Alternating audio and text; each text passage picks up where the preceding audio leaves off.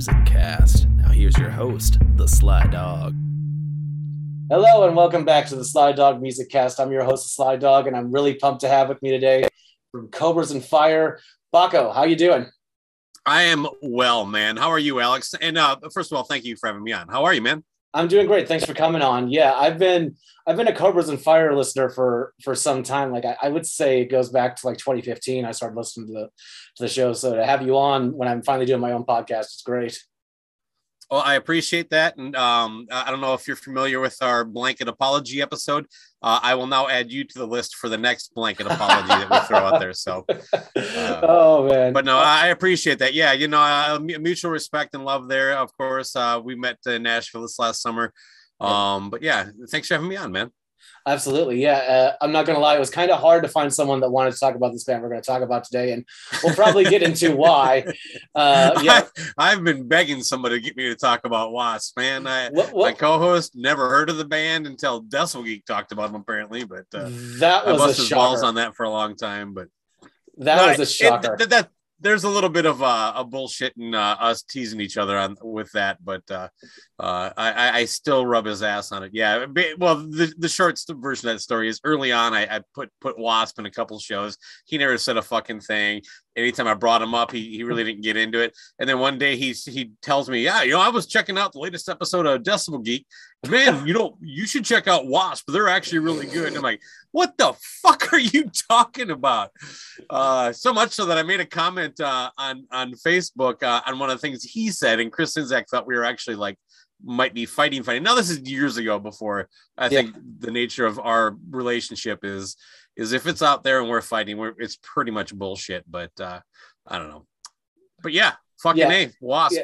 Wasp, yeah, that's that's what we're talking about today. Uh, I, am not gonna lie, I tried to get. Do you go? Do you watch a uh, Razorfist? Like, I, am not gonna lie, I find his political content abhorrent, but when he does his metal mythos on YouTube, he's a Razor great, Fist. Yeah, he's a YouTuber. He does great metal content on YouTube. He I'm also familiar yeah, he did a great uh, retrospective on Wasp, and uh, he was the other guy I was considering getting on, but I, I cannot get a hold of him. So I think I, after you did that episode uh, recently, I forget who you had on. It was like one of your friends, and you played all those Wasp songs. I'm like, oh, Baco. I'm like, oh yeah, I'm like, oh yeah, Baco would be perfect for this. Yeah, I know. Yeah, toward the episode where I tried to uh, get um, Dave Brewington from Believe Your Brother to become a Wasp fan in his 40s. So it, it, could happen. It could happen. Hey. Yeah, but Wasp, the legendary metal band, uh, or Blackie Lawless's uh, stage name, we it could basically be at this point. I'm with uh, you there. Yeah. Yeah, I'm a I'm a huge fan of this band. To me, they've always kind of seemed like legendary in a way because when I and tell me if you agree with me. Like when I look at all the '80s bands, you know, that we kind of celebrate, the Dokkens, the Brats, the Motley Crues. Um, I feel like Wasp made just as good music as any of those bands, better in most cases, I, I think, but they're, they're kind of left out of the conversation. And would you say, say you agree there?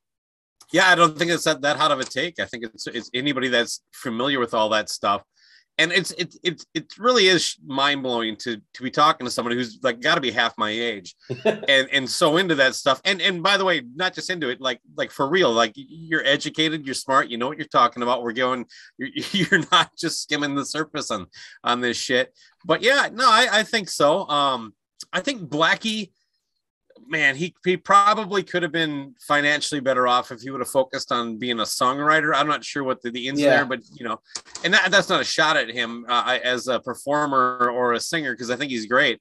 Uh, but yeah, I, I do think he had the kind of um a certain formula, almost a Desmond Child kind of way of approaching songwriting.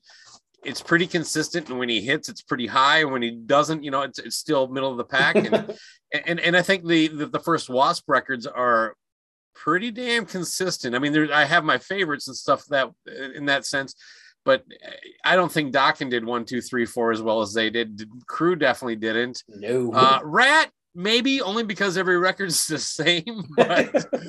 um you know so those are the, yeah you're right they are kind of left out of the conversation a little bit largely kind of like why kiss doesn't get taken serious in, in that stuff because they did so much with the image that you know it's like oh man there's some really good songwriting here also The guy t- tied up women to a, a, a, torture chamber and threw meat into a crowd. And his cod piece was uh, a buzzsaw, and he had no ass cheeks.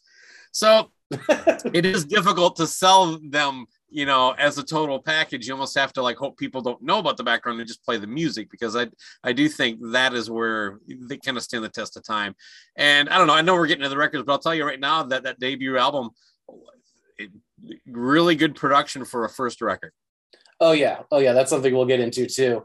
And I like that you point out the songwriting because that's something I feel goes overlooked a lot. Like a lot of these songs, like "Fuck Like a Beast," like let, let's let's be real, that could go that could be done someone could write that song and it could be really stupid. If you gave Gene Simmons the task of writing that song, it's probably not going to come out that well. But Blackie manages to craft a melody and a set of lyrics that they're they're they're dirty. Round, round, yeah. Yeah, it's hooky. Even just that melody, that like da da da da. It's brilliant.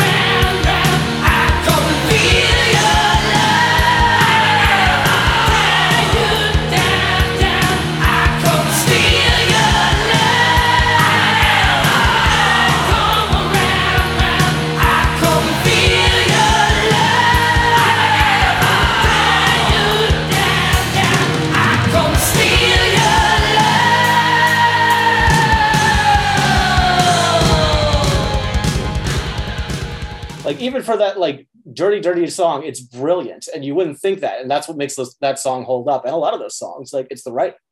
Well, he has kind of a what I consider. Uh, he's kind of like Gene Simmons light. I, he he has so much bullshit in all of his stuff that, uh, and he can't let it go. Like just like oh, Gene Simmons to this day, he can't not be Blackie Lawless in any interview. I don't know if you heard the Eddie Trunk one recently, yep. but but if you go back to oh, did you ever see the the concert? They called it the Sting, kind of a. a oh God! To, oh God, the Sting. Yeah. But they play they play fuck like a beast in that, and he has this bullshit story about like, yeah, they approached us about let us this comedian, we think he's going to be really good. We'd like him to open for you. And I went out and watched his show, and he called his wife a beast and said he had to go home and fuck her. So I wrote a song called Fuck Like a Beast. And of course, he has to drag the comedian into it now because it's someone we know and, and respect. Yeah. And want, he wants to be latched onto that. And that's where I kind of think he does a lot of that stuff. Sam Kinison is whom he claims was like Wasp was like, please let him open for you that's the first part I don't like. And then Blackie was inspired by this great man that that he got to see early on and could clearly recognize as a tastemaker in comedy. Uh, Blackie Lawless found this guy to be an inspiration, not just as a comedian, but as a a, a writer of great song titles that'll never be on a record. So yeah, absolutely. Yeah, I, I, I agree. That interview, like I was, you know, I was so excited, man, because you know he doesn't do a lot of interviews. He doesn't do a lot of press. Yeah. Like, even even what's out there like I, it's it's not far off from what he did with eddie trunk but i still i couldn't help but hope. I couldn't help but hold out a little hope that we would get something. And then i listened to it and the questions eddie asked and the answers he gave i was like i should have saw this coming. I should have saw this coming. Yeah i'm with you there. I mean there, there there's some nuggets and i thought eddie did a decent job um, but there was clearly like areas he was going to be comfortable with, and it was mainly about like you know, well, this is what I wrote to promote the, the tour and stuff. So yeah. Um, whereas I, I think you know, as podcasters, we really enjoy the interviews where somebody kind of like puts their guard down and then gets can get into promotion mode at a different point. You know what I mean? And they kind of right. open up and be a little human and give you that side. And I honestly think that's why podcasting is kind of blown up, is because a lot of people really just want like Blackie. It's not 1987 anymore. We, we know a lot of this stuff is just BS. You know, just come out, and give us a good show, and be an honest person. You know what I mean? Right. Uh, so let's go and let's move into origin stories. How did you get into Wasp? Like, did you jump in on the first record, or did it take a few for you? No, it was right away. Um, now this is when um, and I'm not sure exactly how I first heard them. That that part I honestly don't know because we didn't have MTV at the time. I definitely didn't see that video for uh, uh, I want to be somebody for I don't even know when I would have would have seen it first, but I did have a friend, um, uh, Carl, uh, who I just uh, uh, touched base with in Seattle this last fall. Um, him and I, you know, were basically the Wasp buddies. Uh, but he he had the cassette and got me into it. I had pretty much insisted on dubbing it right away and bought it as soon as I had paper route money, um, my own copy because you know I'm I, it, the dub cassette was nice, but not not enough. Right. Um, but yeah, that first record, man, 1984. Oh God, I can't. Move it's towards the end of '84 or something like that, if I yep. remember right. But but it was definitely one of the the heavy rotations in my cassette collection at that time. It would have been like Animalize, that, uh, probably Out of the Cellar, things of that nature. You know, I was just establishing my switch from vinyl to cassette, my yeah. one of my many format journeys. But uh, yeah, no, th- that record it's perfect. Um, I listened to it. I know now I own it on CD and I, I, bought it on vinyl. I don't know in the last 15, 20 years. Um, and real quick side note of that, no matter what Blackie Lawless wants to tell you about what WASP stand for, it does have it etched in the, the inner ring. We are sexual perverts. so uh, there you he go. Can pretend he can pretend that that was never part of it. And maybe you know he's just having fun with it. I don't really don't care about that as much as anything. But that record, eh, you know, it it is just I, like I said, it's fucking perfect. You go from yeah. beginning to end. There really aren't that many dogs. There aren't any dogs on it. And and when I listen to it now, because back then I didn't really think about this kind of stuff, but the production actually stands out against most of its peers of this time. You know what I mean? Motley Crue had pretty good production on most of their their records. Uh, Ratt had one production on every one of their records, but it was still pretty slick. Yep. But you know, like you know, Dokken, their first record was kind of like raw and kind of edgy and stuff like this that this album is is better produced than at least the next one by Wasp. You know what I mean? And there's a, right. That one's maybe you know not a bad produced record is what I just don't think it holds up as well, but we'll get there. But man, yeah. So right away got into it, and you know it really fit with my mindset at the time.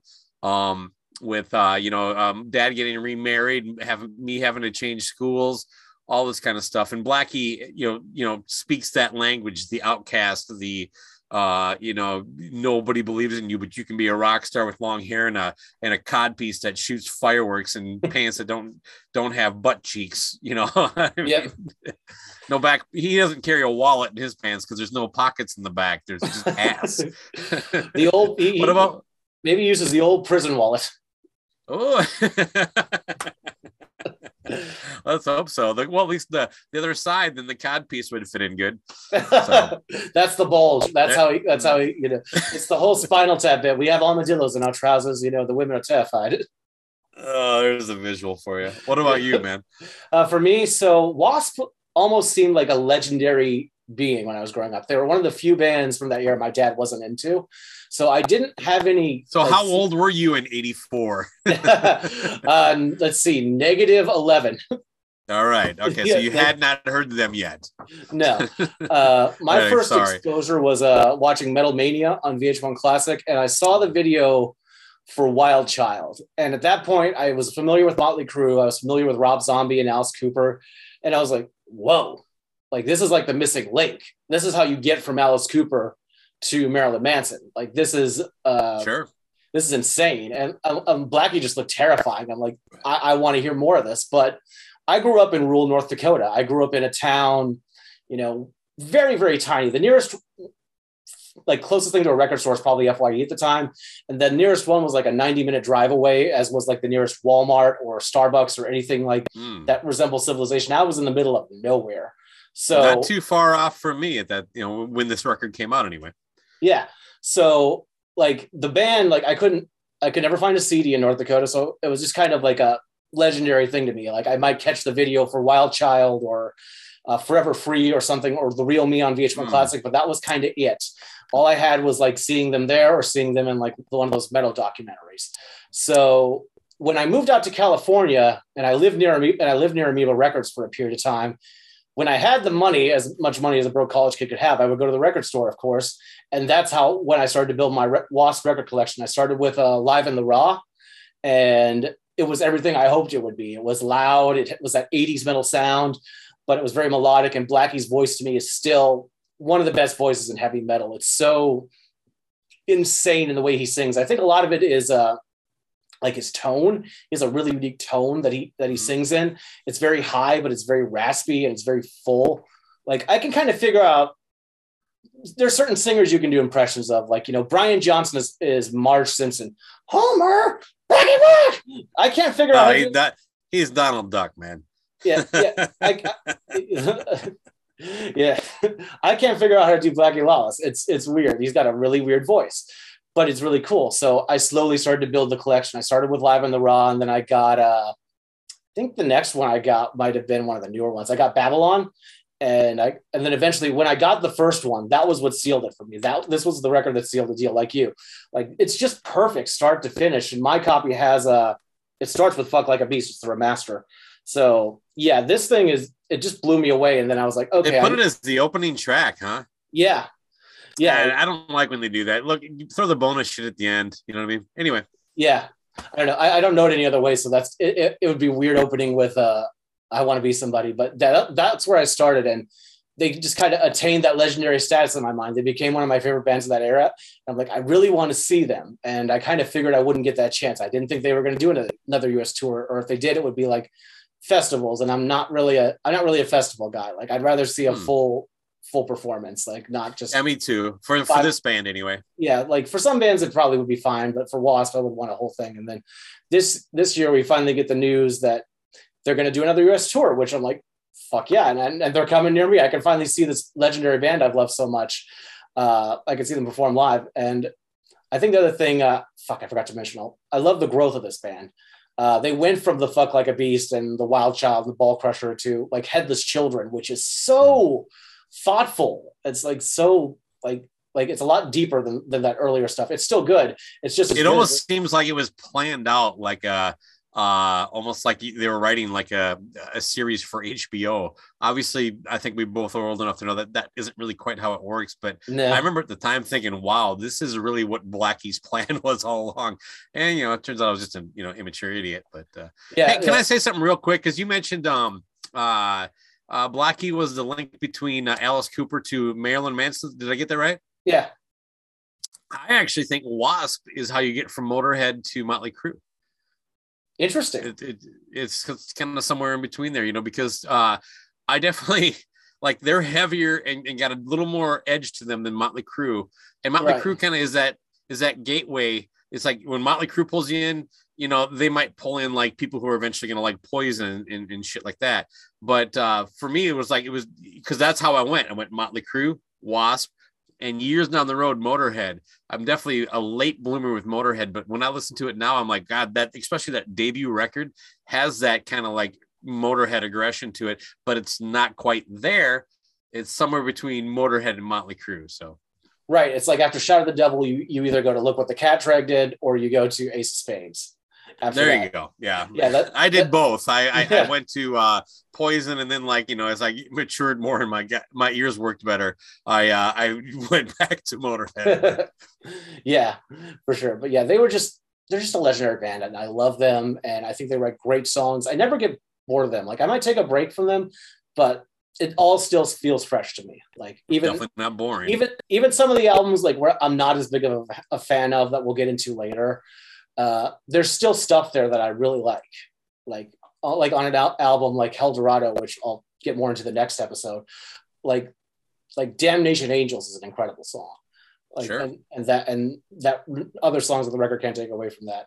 But yeah, that's kind of my origin story. Definitely much later in the game than yours, but uh, yeah, I've built up the collection. well, you, you didn't have a choice in the matter. I mean, Yeah. you know.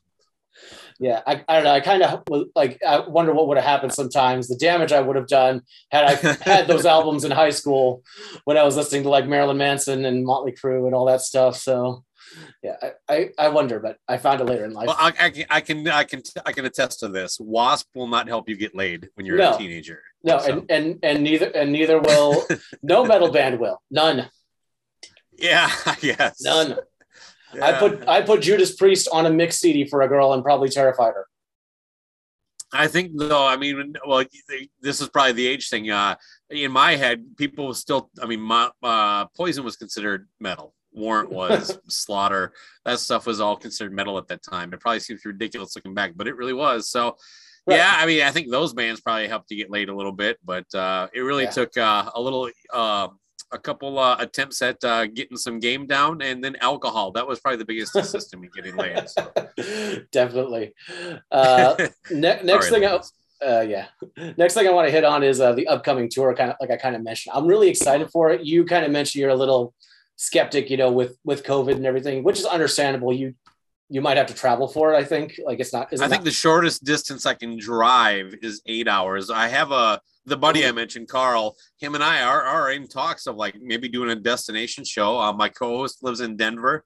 Um, he, they're doing a show there, so maybe that would be a kind of a meet in the middle spot for us from Seattle. But it, uh, it no matter what I do, it, it's going to involve a hotel, a flight probably, or at least a long drive one way. Yeah, and I just if it was something that I could get to locally, yeah, I'd probably just be buying the tickets right now. But I'm gonna wait till closer, and then and my buddy's the same way. Uh, he was just like, yeah, like I, I think it's a good idea. Let's see if we can kind of pull it together. If not, there'll be a DVD, maybe some decent, you know, crowd shot footage yeah. of this. I honestly, as much as I want to go see this, and I will, I will take it all in.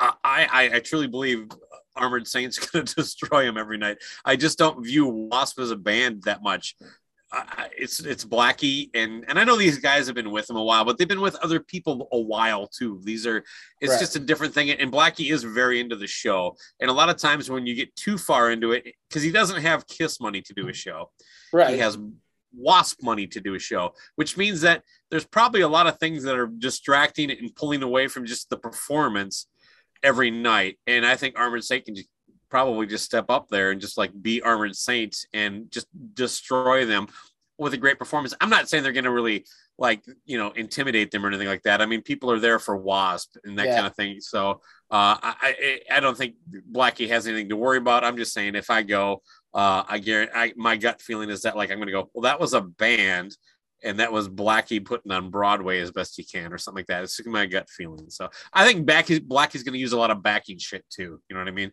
He, uh, he but, does, because uh, as we'll get, as we'll get into it on more on the later records than like I think it kind of starts around I'd say the Crimson Idol.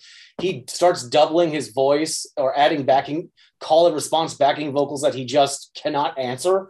So I think what he does is he has his bass player or his other guitarist lip sync the other Blackie part, and the other Blackie part just plays on tape. Uh, You're referring to, to live, right? Because he's probably yeah, doubled his vocals on almost every record. Yeah, like it's, it's like the stuff just, where like he very common. Yeah, it's the stuff where he can't like he sings something and then like really quickly like he would have to like inhale and sing the next part. It would yeah, okay, it'd be like the saying. like the back and forth. Yeah. Like, like, in Chainsaw Charlie, you know, like the call and response. Will you feed my hunger if I swallow lies right down my throat? Will you choke me till I'm raw? Like that's really hard to like spit out in succession. So like and again, if he had a bigger budget, he could probably just hire somebody that could pull that part off and, and be on stage and be an actor or a character. Right. Which I think, you know, Blackie is very good at painting these kind of pictures, but yeah, I think it's going to be interesting to see how it goes because I've seen footage of what he does overseas currently, and it's not very theatrical.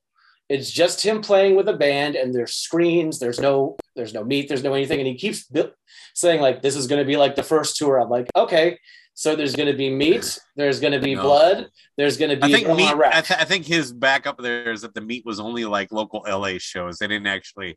Once they got signed, that was uh, kind of a done thing. I'm not positive, but that's my understanding. If if there's right. a get out for him, I did think he. You know what? He kind of sold me when he talked about like and this is very Blackie, but this is the one thing that he said that like actually got me going. That's an amazing way to to, to put the show. He talked about how they're going to have hay bales for something. He's like, yep. I don't want you to just see the show. I want you to smell it. And I'm like, as someone who grew up on a farm, maybe that's what drew me because I know what a fucking hay bale, especially yep. around me. I was like, but I was like, that is, you know, for as much bravado and bullshit this guy puts out there, that was pretty good, man. I was like, I'm gonna smell this fucking show. right. We're both we're both gonna walk in and go, Reminds me of home. I grew up on a dairy farm, so uh, yeah, I, I would immediately go, "Yep, uh huh." So yeah, a hundred percent. Yeah, it, it, it, I, I'm skeptic that it's going to be as theatrical as he as he says it is. I think it's going to be, I think it's going to be the screens, and he might have some footage playing, but I don't That's see. fine. I, I don't see the rack. I There's a lot you can do with that nowadays. So Yeah, I, he's not going to have the nun on the cross like he did on the KFD tour. like that's not happening anytime soon. I don't think. But I think they'll sound good. that's too bad. I think they'll sound good at least. I think they'll put on a good show. Um, I do think he probably misses playing the states. I agree with that. And as for Armored Saint, yeah, I saw them. Uh, funnily enough, the last time I saw Armored Saint was at the same venue I'm seeing Wasp at, and they were opening for UFO. So it'll it'll be cool to see them again. They definitely. They'll definitely they'll definitely move around more and be a little more energetic than Blackie will. I think Blackie's going to leave most of the action to the visuals, and he'll. Well, he's an old man, and he's also basically roped into that ridiculous mic stand. So he, oh, he doesn't use that anymore. I don't know if he's going to bring Oh, it back re- for the. I don't know if he's going to bring he it back. stop? He stopped after the uh, after the Dominator tour. He put the mic stand away, and he just has a regular one now. Um, I don't know if okay, he'll go. fair enough. I don't know if he'll go back to it. I think it'd be funny to see him try and climb up it now and ride it like he did in the Sting uh, movie. Oh man, But- I didn't even think about that, man. Yeah, God, how old is Black? He's got to be mid He's- to late sixties, right? He's he's. I think he might be in his seventies. I think he might be in his. That's 70s. right. He goes back to that that early seventies New York scene. Fuck. Yep, the New York See, I'm like picturing myself, you know. I mean, I, I've uh, opined about my my recent back tragedies at the age of 50, and I'm like, as you were describing that, I'm thinking to myself, climbing into that fucking weird thing. I'm like, yeah, you're right. That old man can't fucking do it anymore. You know what I mean? But uh, yeah, like like he'll throw his back out the first night of the tour. He'll be like, ah, okay. Like, But I, I, as backing tracks, I mean, like there's going to be not just the the stuff that he can't sing. I think there's going to be a little uh, Paul Stanley enhancements. Uh, what what what are what what Kiss fans actually want to think Paul's doing is what Blackie will do. Which which will he have just a little bit there to add a little more depth to it? I think Blackie can still sing. I don't know, oh yeah, but man, God, that sucks. He's in his seventies because I was like going getting ready for this. I'm like, well, maybe they got a new record coming out. You know what I mean? That might be Oh. kind of fun. You know.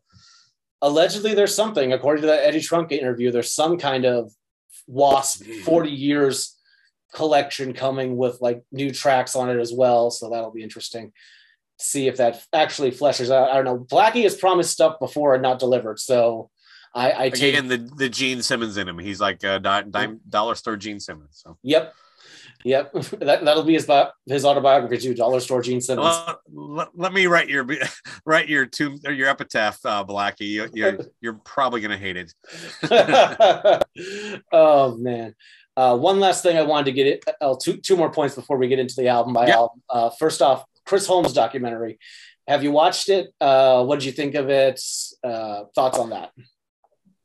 It was you know there's been a bunch of these uh, kind of a flood of these uh, well shot and edited documentaries that when you really sit down and break it down give you next to nothing and this was one of those i enjoyed it because it was chris holmes um but you know like hired gun i think people get a little wrapped up in like how slick it looks. The twisted fucking sister one was like okay like we're gonna talk for two hours and then get to the interesting part and stop. Yep. um and and over and it's only going to be Dee and this other guy uh basically explaining why they never made it big but seemed also oblivious why they never made it big at the same time. Um but yeah i just look there's there's really funny parts you know what i mean Th- that kind of Yeah. stuff um he doesn't get specific enough on some of the, the the issues he had of getting fucked over and all that stuff i thought that the biggest um uh, takeaway from that was that like he admitted he got fired for kind of bad mouthing Blackie to a fan. Um, and Blackie found out, confronted him, and he admitted it and got kicked out. I thought that was at least honest. Uh, and uh, you know, gave you know, I- think Blackie took it a little too hard. You know, I mean, you have to be open to some. it- it- well, who knows? Maybe Chris softened what he actually said about Blackie in his documentary, but but yeah, no, it was it was good. You know what I mean? I my biggest issue with it is that I paid a dollar ninety nine to watch it about a, on Prime about a month before it was available for free. Yeah, That's funny. Uh, so I actually bought the DVD. Um, I, I was excited for it, and I, I- feel the same way you do about most of these documentaries. They're going to be fluff pieces, most of them, but the thing I wanted and the thing I got that I wanted was I was hoping there would be cleaned up, pristine live footage of Wasp, and I got plenty of that in that documentary. So I was very. Oh, you think so? I thought there was too little of that, but but really, I I well, I just he doesn't own any of it. you know, Well, I mean, there was some from the Sting. There was a little bit from Live and Live. there, there was some decent stuff, but the Sting is is uh, like Blackie hates that because whoever owns that and released it, it was against Blackie's wishes. So Yeah, clearly, you know, that was something that he could get access to. But uh, I mean, look, there's some decent stuff in there. Don't get me wrong, but I was just like, I was almost surprised when it when they went back to it because I was like, oh, well, you know, because Blackie probably does control most of it. yeah. Oh yeah. There's from what I've heard, like there was supposed to be like a really big video uh release at some point uh he was hyping up like it was going to have like footage from the kfd tour footage from uh making the crimson idol and it just never materialized Just, like Hmm. again dime store gene simmons strikes again Yeah, so yeah. I, I, I would love to see some of that footage because you know wasp as a live act is incredible like to watch I can't imagine that um, the budget for shooting video of them making um, Crimson Idol would have been much more than Blackie's personal VHS tampering at the time. Probably not. Probably not, because because there's bits and pieces of that stuff available, like of him Yeah. reading the story of Jonathan, or like kind of explaining the album cover. But and even that's You're kind of such a nerd. yeah, yeah. That, that- there was some mi- minutia there. There was definitely some minutia there. Uh, the, the last thing I, I want to do before we get into the albums is what keeps you coming back? Like, why why is this band? You know, since you, you got into them as a kid, you know, sometimes you come back to stuff and it just doesn't hold up. Like, I'll, I'll like I'll admit some of the bands I liked in high school, like Hollywood Undead, they don't hold up anymore for me. They don't. But Wasp still holds up even after discovering them when I was in college. So, like, what what keeps keeps you coming back? Um, I don't know, just the music and the, the songs. Um, I, I music always takes you back to you know a, a time, right? Um, you know, mentally, at least, you know, I mean, for most people, I, I- I just hear. I'm not the only person who says it. I'm getting at. You know, it, it just reconnects you with things of your past that were enjoyable, and sometimes maybe not so much, but you memories that you want to hold on to for one reason or another. And yeah, look, they're they're silly. They're a fun, first of all, they're fun as hell to talk about. But yeah, I mean, um, I have zero issue at my age putting on Wasp and cranking it when I'm home alone. I, you know, I, I, that's probably the one thing that's changed in my life is that like I, I factor in other people in the house when I play Wasp. but no, I, I think, man, these are great albums. These are great songs. I, look, I, I, I have fun at Blackie's expense, but he's hardly the only person of that ilk in that genre that you know is a little bit of a, a dartboard. Uh, it makes himself an easy target. Is really what I'm getting at. Yeah. Um, so he gets as big much of a pass as anybody, but no, these albums are, especially the ones we're getting into today. This is the core stuff. Uh, and we we touched on a lot of it. He's a great singer, great songwriter. Um, uh, maybe not the the best person to be in a business with, uh, but those are not my issues, man. I don't. I'm not going to open a, a Starbucks with Blackie Lawless or start a band with him. So, but yeah, uh, to me, it's it's all of the above. the The imagery I don't care about as much anymore, but it mattered at the time. And um and and you know what? It, it probably is still some of that sentiment that I've talked about off often on on on our show that this this period of my life my home life wasn't wasn't a real positive experience. Uh and again wasn't raped or abused but it, just was not a very welcoming setting for me for about a four to five year period. And this is one of the things i leaned on was bands like wasp. And so uh i'll, I'll never but that doesn't mean every band i listened to at the time holds up like you were saying but you definitely i think wasp does. And to their credit i, I i'll talk about it as we get into it but the the production seems to to be one of the things that like I, I, can listen to without being embarrassed. You know what I mean? The snare yeah. drum is is is pretty consistent on the first record. Hell yeah, for sure. And for me, like uh, you nailed a lot of it. It, it still holds up. It sounds great, and it does take me back. It was an exciting time in my in my life moving to California from North Dakota, from such a small place, and you know this place I'd read about, and going to music college and taking singing lesson lessons and li- listening to live in the raw and hanging out with friends so yeah it, it takes me back to that time too and it just continues to be music that you know is an escape for me like i had a, I lost a family member a, a few years ago, and the Crimson Idol kind of carried me through that because I just discovered that record around the time. So, yeah, that definitely is a big part of it for me too. I think. Yeah, right on, man. Music, baby. Uh, hell yeah! So let's uh let's get right into it. Let's go. Uh, we're gonna go album by album. We're doing the first six tonight. Um, out of the ashes of Sister and there was one of Circus, Circus. Circus Circus. There we go.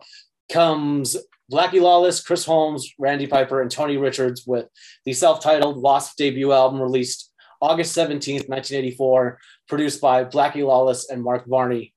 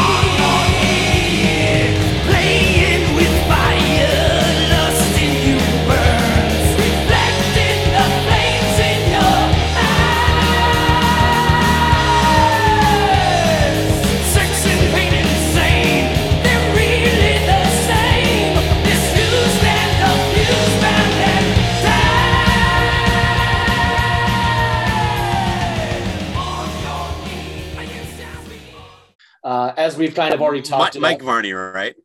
uh, I have Mark Varney written down, but I could be wrong. Let's see. The Are they brothers? oh, Mike no. Varney is a well. my my CD says Mike, and Wikipedia says Mark. So that Okay, that yeah, that, that, tells yeah. yeah. Don't don't take notes from Wikipedia, kids. Um, No, Mike Varney, pretty well known. I think um Shrapnel Records. Uh, Yeah. Off the top of my head, uh, but hey, whoa, whoa, whoa! We cannot skip the single, which was actually tentatively released. Come on, "Fuck Like a Beast" was the Right. first thing they put out. that's true. Uh, can we at least? tou- well, yeah, we touched on enough, I guess. We actually brought it up. Uh, I don't have anything new to say about that now that I got down that road. Animal. Uh, Am I the only yeah, one that that, think- that was definitely like like this urban legend. Like you didn't even know it existed, especially with you know Blackie's bravado on the thing. Yeah. Um, but yeah, I ended up getting a green vinyl copy of it uh, that Oh, uh, cool. I hid hid from my stepmother, um, largely. And I, yeah, and she had the only turntable in the house. It was in the living room. I could, I, you would not believe. I think I had to wait like two weeks to even listen to it. So imagine that. Imagine like hearing about this thing, smuggling it into your house, and then like not being a home alone. You know what I mean? It's like there aren't that many opportunities to be by yourself. Yeah. Uh, with the living room stereo uh, in well 1984 or five when Yeah. I would have ordered that. That, I have to laugh real quick. You- You're so considerate, uh, probably uh, younger, so you don't get get the record taken away with when you play this stuff. And for me, it's just like I'm just like, wow. The last few days for Mara, it's just been "Fuck Like a Beast" and "Chainsaw Charlie" and "Shoot from the Hip." No, no, it, it was not again. consideration at all. That was 100%. I made $40 a month on my paper route. That Yeah. record cost me at least $20 worth of shipping. It was, if anybody fucking Oof. hears this, sees this, it is gone. So I was protecting my investment. That was all. I did not care at all. I played my music way too loud, and I, especially if someone like my my stepmom or my step stepbrother and sister pissed me off. The the volume went up, and the when my door my bedroom would slam shut. Yep. You know, I had a little three watt guitar amp, and man, they would complain about that.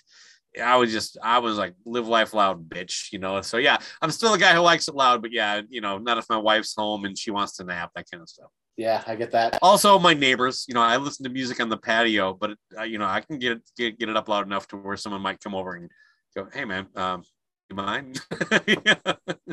Real quick, was the B side "Show No Mercy"? Yep. Nice, very cool. And that's a great song too, by the way. Uh, but man, this this thing is this is a beast. This is perfect start to finish. Even like I like I said, my copy opens with Animal, and that's kind of how I see the record. Uh, this thing, yeah, it, it's perfect. Like the production, like we talked about a lot, the production does not sound dated. It sounds fresh and vibrant. Yeah. And it's everything is so clear. The guitars are like buzz saws and the drums are larger than life, but they're not that 80s gated drum sound.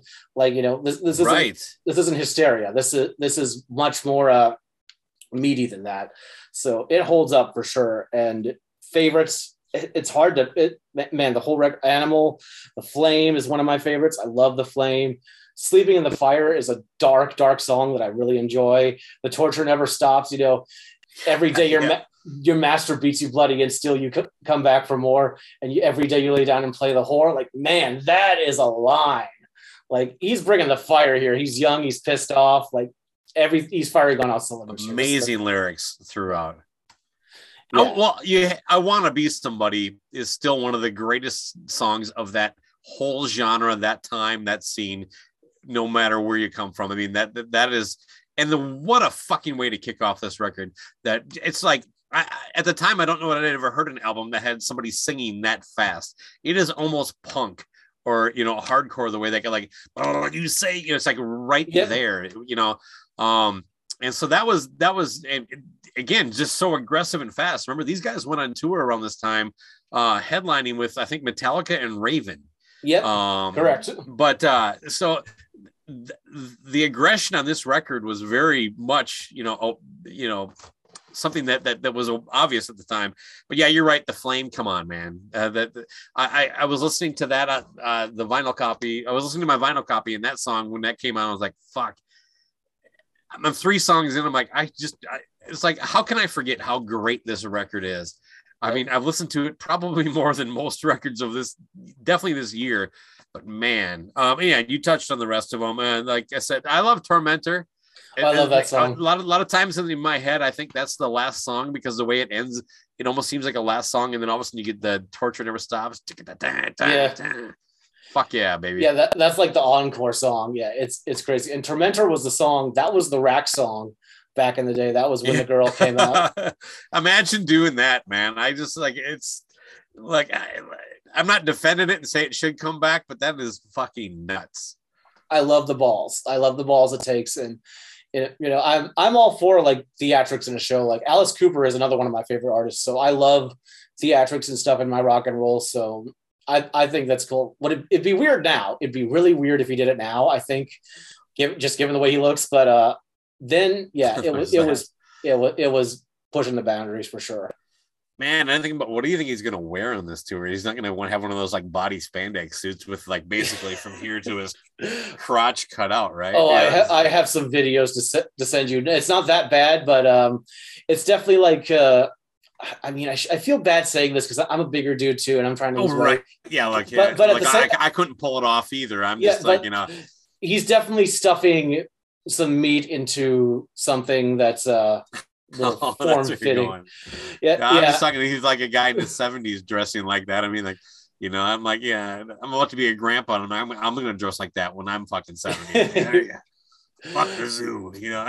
yeah, yeah. uh, but yeah, just so cool. It, it was so ahead of its time, I I think, and it was you know, it, like I said, amazing to me that this isn't more well talked about. I think maybe it did scare people a little bit. I I'm sure, like Definitely you know, did.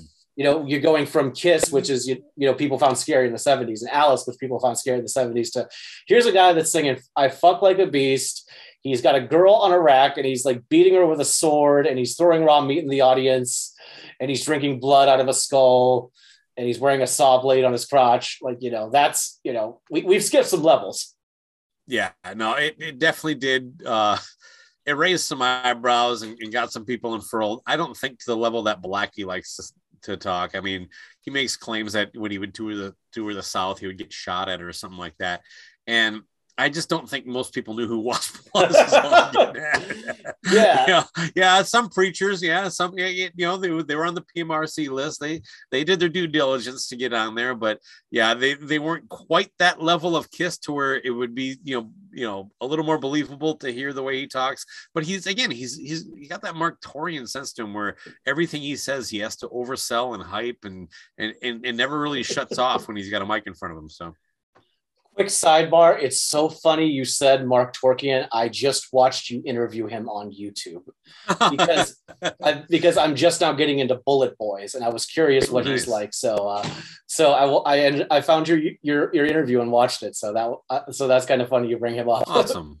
Yeah. Yeah. No, he's. uh uh, by the way, I, I loved talking to him. You know what I mean? Uh, I, I think uh, it, as much as I- I I didn't believe everything that he told me, uh, I thought he was a genuine kind of guy. You know what I mean? And maybe I'd feel that way if I was actually sat down with Blackie. I don't know.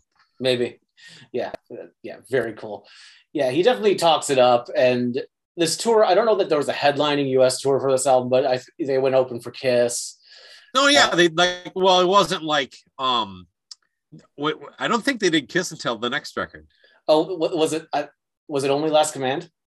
I believe they, yeah, that was just a lot. Maybe they did some dates. Who knows? You know how those things there's so many Yeah. fucking, you know, bouncing around. Um, overlap. but you know, the, the the show with Metallica and Raven, that was a headlining thing, but it was small venues, Right. you know, clubs and club dates and that that kind of stuff. But uh, for sure.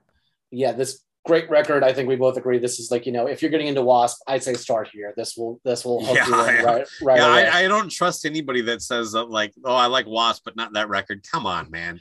like This is a probably 11 out of 10. this is a 20 out of 10, hands down. I, I love Yeah, this. I Never don't think if, if if this isn't your favorite Wasp record, I'm not sure you like Wasp that much. it's t- it ties with another one for me. Like to me, like Fair enough. there- there's a light and a dark with Wasp. This is the light, and we'll get to the dark a little later. That's interesting that you say that because there's some pretty fucking heavy shit on this one. But Oh, I agree. One, I get exactly where you're going. There is this. This isn't quite the seedy side yet. oh yeah, for sure. Uh, no, this is almost so- like bravado. Like, yeah, I'm gonna rape that girl. I'm gonna tie her up on a rack.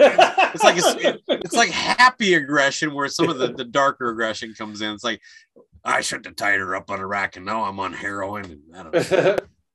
uh, yeah, yeah, the KFD stuff. Whew, Christ. That was uh, well. Look, we'll get to that eventually, but that was that one doesn't really count in this sense. Uh, that was a very forced. This is what I'm gonna do. well, yeah, we'll get to that for sure. But uh, uh, yeah, uh, so favorites. Uh, I always do like I pick a track to play. Uh, me, me and you. So my pick is going to be. I'm going to go with. Uh, I'm going to play a bit of the Flame right here.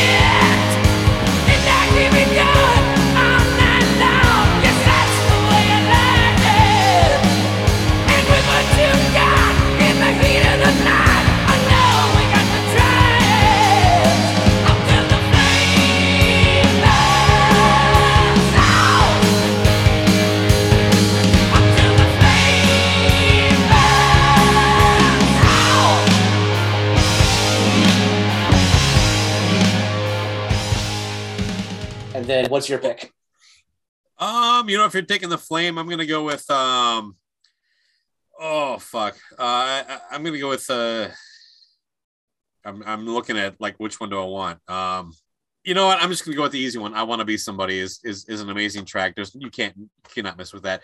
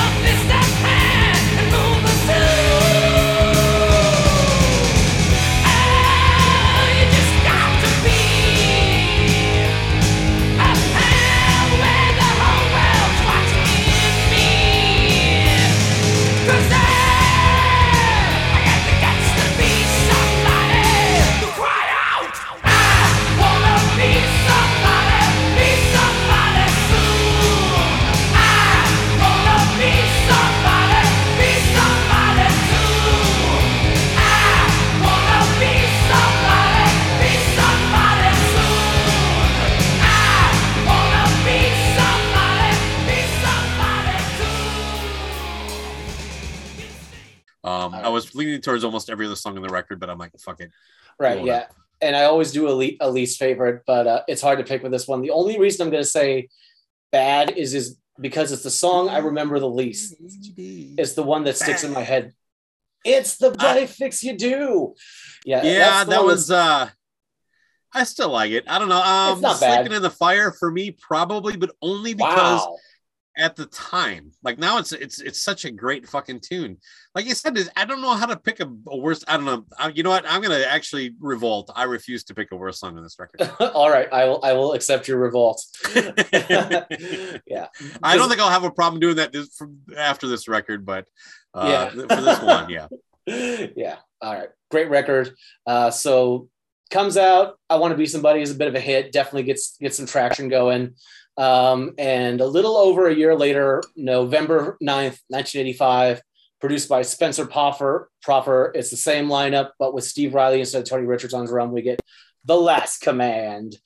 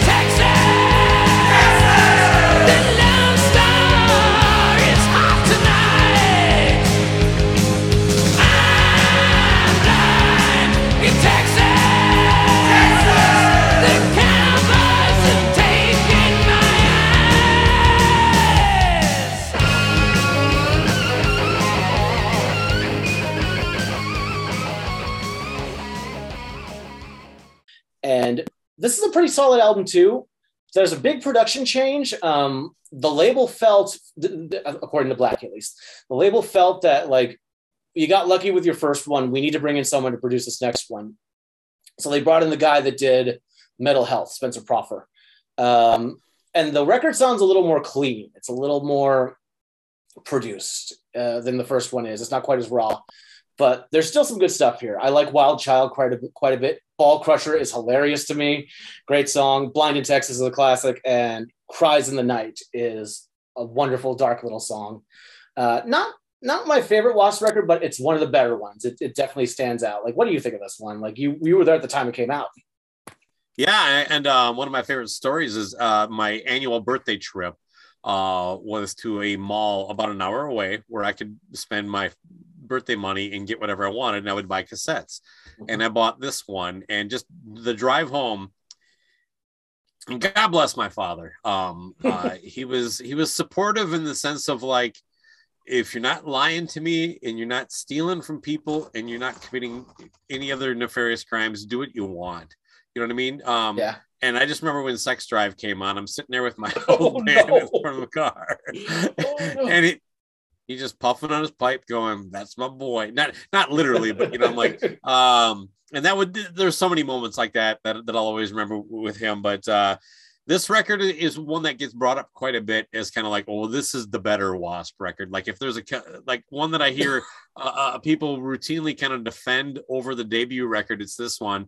And I, I think the production is just really dated. yeah. Um, it's uh, the, the the some of the songs are strong, but honestly, I think Ball Crusher and even the Sex Drive, which I talked about, uh, are, are kind of embarrassing. Jack Action, it's just, it, it's probably some of Blackie's. From a guy who wrote "Fuck Like a Beast," these are some of the stupidest things he's ever written as far as songs, in my opinion. Now, Wild Child is probably one of the best Wasp songs of all time. Blind in Texas, clearly, that was the hit. You know what I mean? That that was the thing that took them to the next level for this record.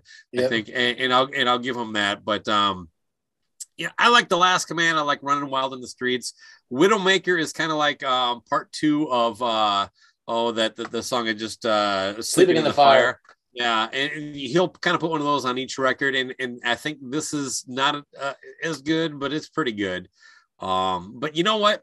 And I'll and I'll repeat this as we go forward. When I listen to this, I I almost have to put myself in that mindset where I would listen to this when I when it came out, and that would be from beginning to end. And uh, to me, it holds Yeah. up when you do it that way. When you cherry pick the songs, it doesn't. And and the biggest flaw is probably the production. These drums do sound dated. This is the one record I think I'm going to say that until he gets to the the post major label stuff.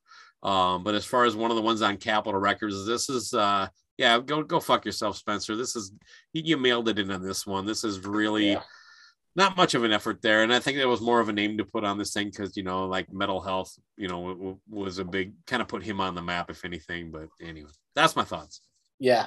Uh, I, I, I kind of have to laugh. I cannot imagine being a kid and sitting in the car, even though my dad liked 80s rock. I cannot imagine putting on Ball Crusher with him in the car. Lesbo nymphomaniac.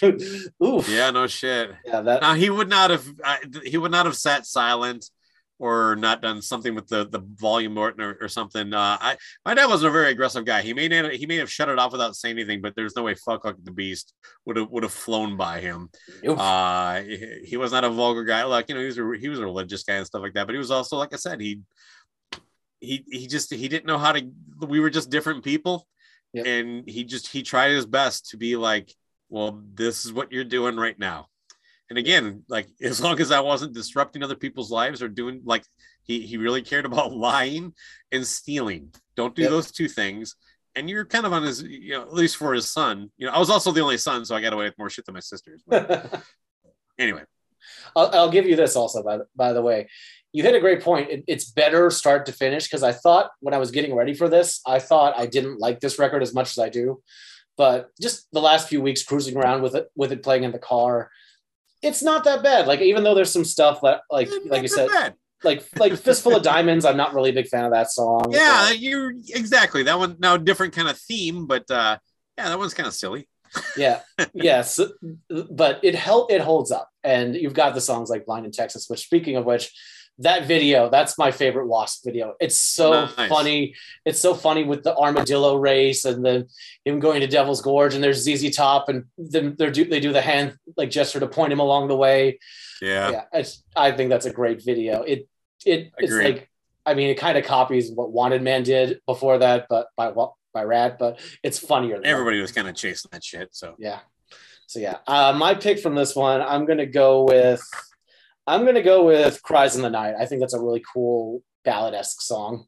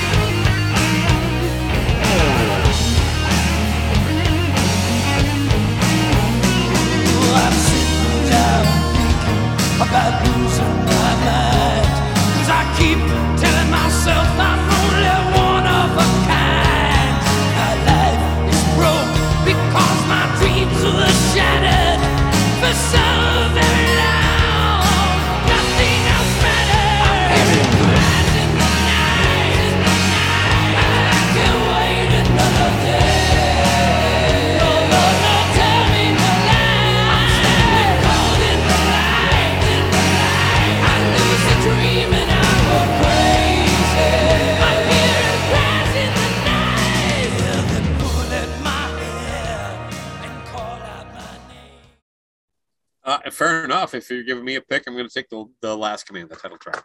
Nice.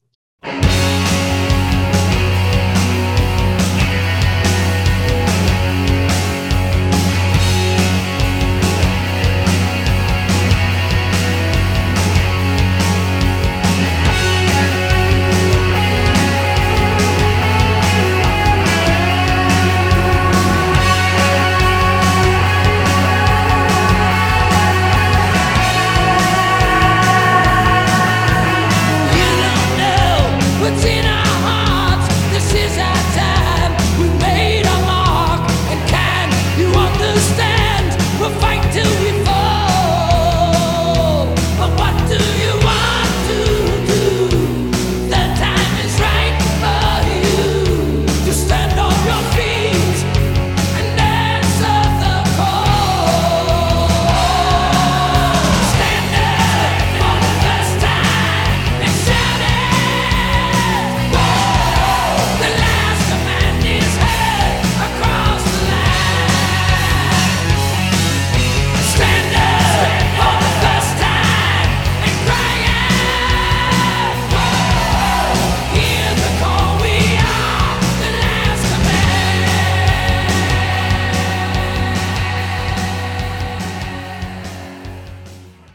Least favorite, Fistful of Diamonds. Easy.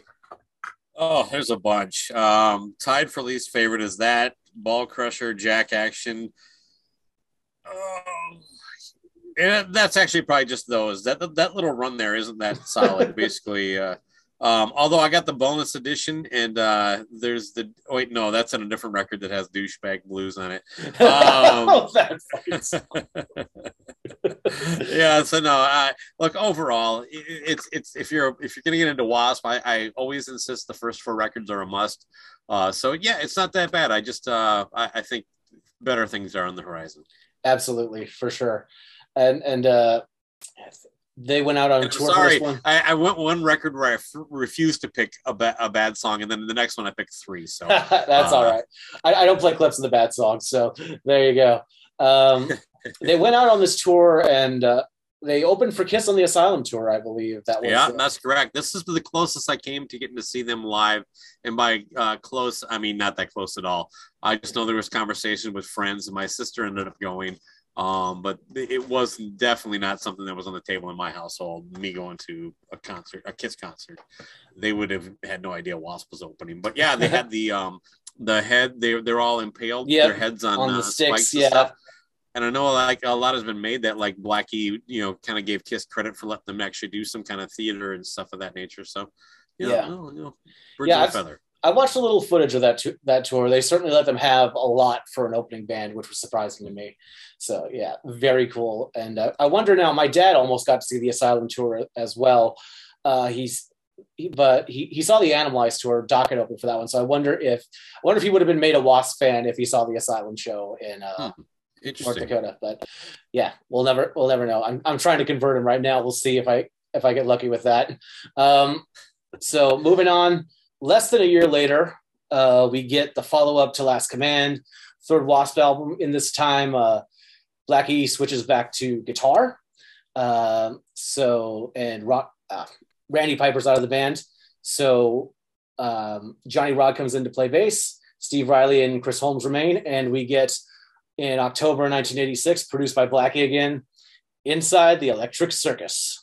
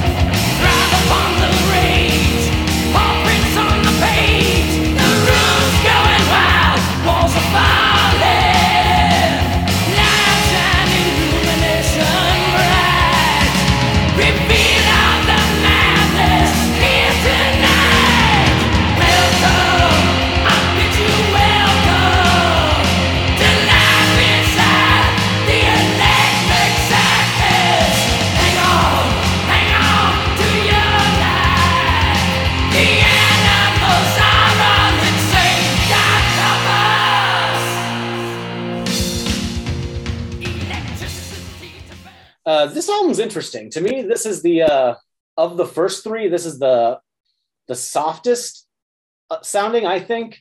I think it's a little tame compared to the first two, and I think there's a little bit of burnout here because you've got two cover songs, and the back half of the album's a little uh, little weird, uh, like with like Mantronic and Sodom and Gomorrah.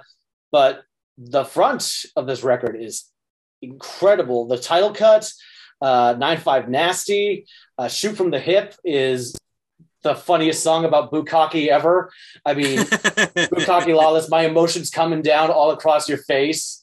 I mean, Uh. that is great. that, uh, that is hilarious. I love Shoot from the Hip. That's going to be my pick later in the episode. But yeah, this it's a little lopsided of a record, but I enjoy it.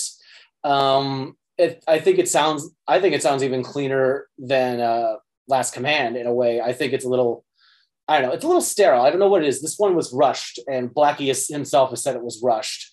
So it's a little lopsided, but I still enjoy listening to this one start to finish. I I might even enjoy it a little more than Last Command in some ways. Uh, what what was your take on this one? You were there for the release of this one too. Yeah, at the time, absolutely loved it. Everything about it. Just listened to it again, and I was just basically like in that super fan mode. Um, I um no, I recently had a just actually by recently I mean like a couple weeks ago. Uh, I, I don't know if you're familiar with Gene Vogel. Uh, he hosts the Disciples of the Watch podcast.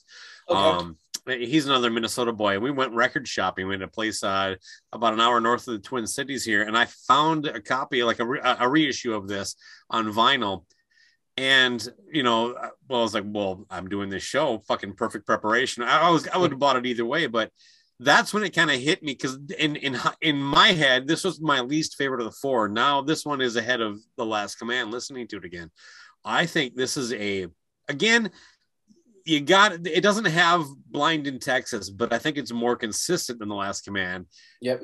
you have to listen to the whole thing though and i mean that's how my my it's like this is way better like when i try to cherry pick songs on off this for the album or i mean for our podcast i always naturally divert to to different songs. You know like uh, not this record. There's only a couple that i would do that for. But uh i i, I think when you listen to the beginning you touched on the, the title track I don't care for the covers. I mean, there's a couple covers that uh, Wasp has done, and and also at this point, I think we can kind of just basically say it's Blackie from here forward.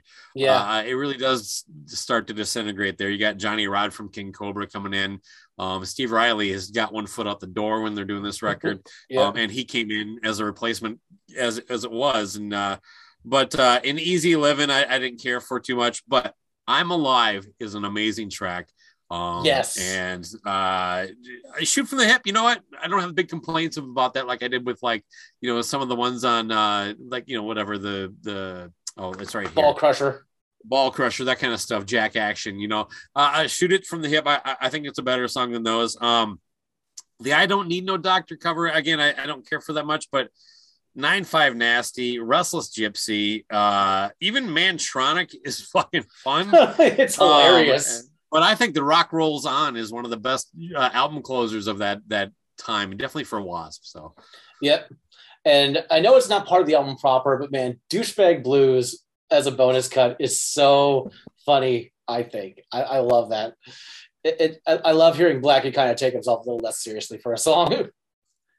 and it seems like to me when i listen to it maybe that's just this is my my my blackie goggles on but this sounds to me like blackie pretending to be drunk and pretending to just kind of go with the flow like i just it just doesn't sound authentic and then look and I'm, we're talking about a throwaway track of guys just fucking around in the studio Right. so this isn't like I just don't think he has that natural like just be cool, bro.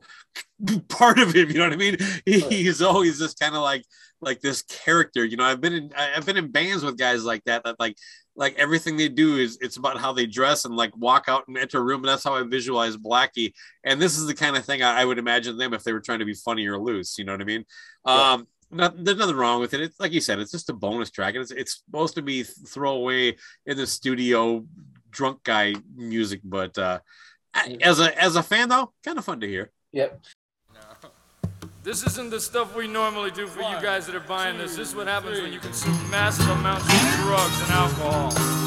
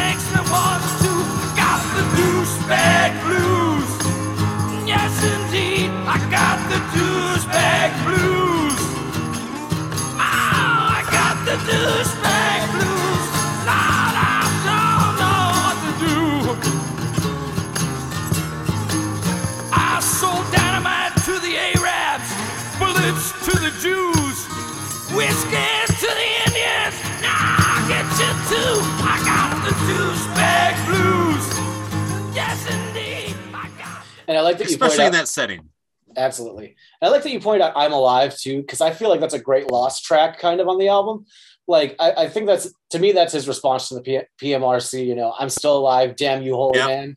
Like Yeah. that, that is a that's a great song. I think that's an And that definitely spoke to me at this time too. You know what I mean? But it's just like you know, because uh, still kind of struggling with the whole new social uh, world that I was living in, and and coming home and I hear a song like that where where you know Blackie's basically writing an anthem for someone to be in that situation. But now, as I look back, it's a very very well written song from lyrics to melody to music. It, it's it's pretty well produced. You know, I mean, I give Blackie a little tip of the hat there because he's been involved in basically the production, and that's not really his his main job. But again, almost makes me think like just if he could have been like that Desmond Child kind of guy, or who's the guy that let's let's go country. Max Martin is that his name or no Oh, pop no. music? uh, Max yeah. Martin writes Yeah, everything Martin. for uh for you know. I mean, don't tell Taylor Swift that that's who wrote her songs, but uh, uh if, if she'll come at me on Twitter, but uh By the way, Taylor, please come at me. It would get the podcast some views. So uh, go ahead and do that if, if, if you yeah. want. I'll, Good I'll luck take- with that, man. I've been trying to get Beyonce's uh, fucking fan base to come after me, and that it is nothing. I got, I got, uh, it, it, it'll be in an upcoming episode. I got a little bit of uh, blowback from uh, Cardi B fans recently on Twitter. Really? Uh, but uh, yeah, uh, not not without not uh, without trying. Whereas I've actually tried to incite the beehive. is that was that on the Cobras and Fire page or your own personal page? on the Cobras and Fire Twitter account. And Okay.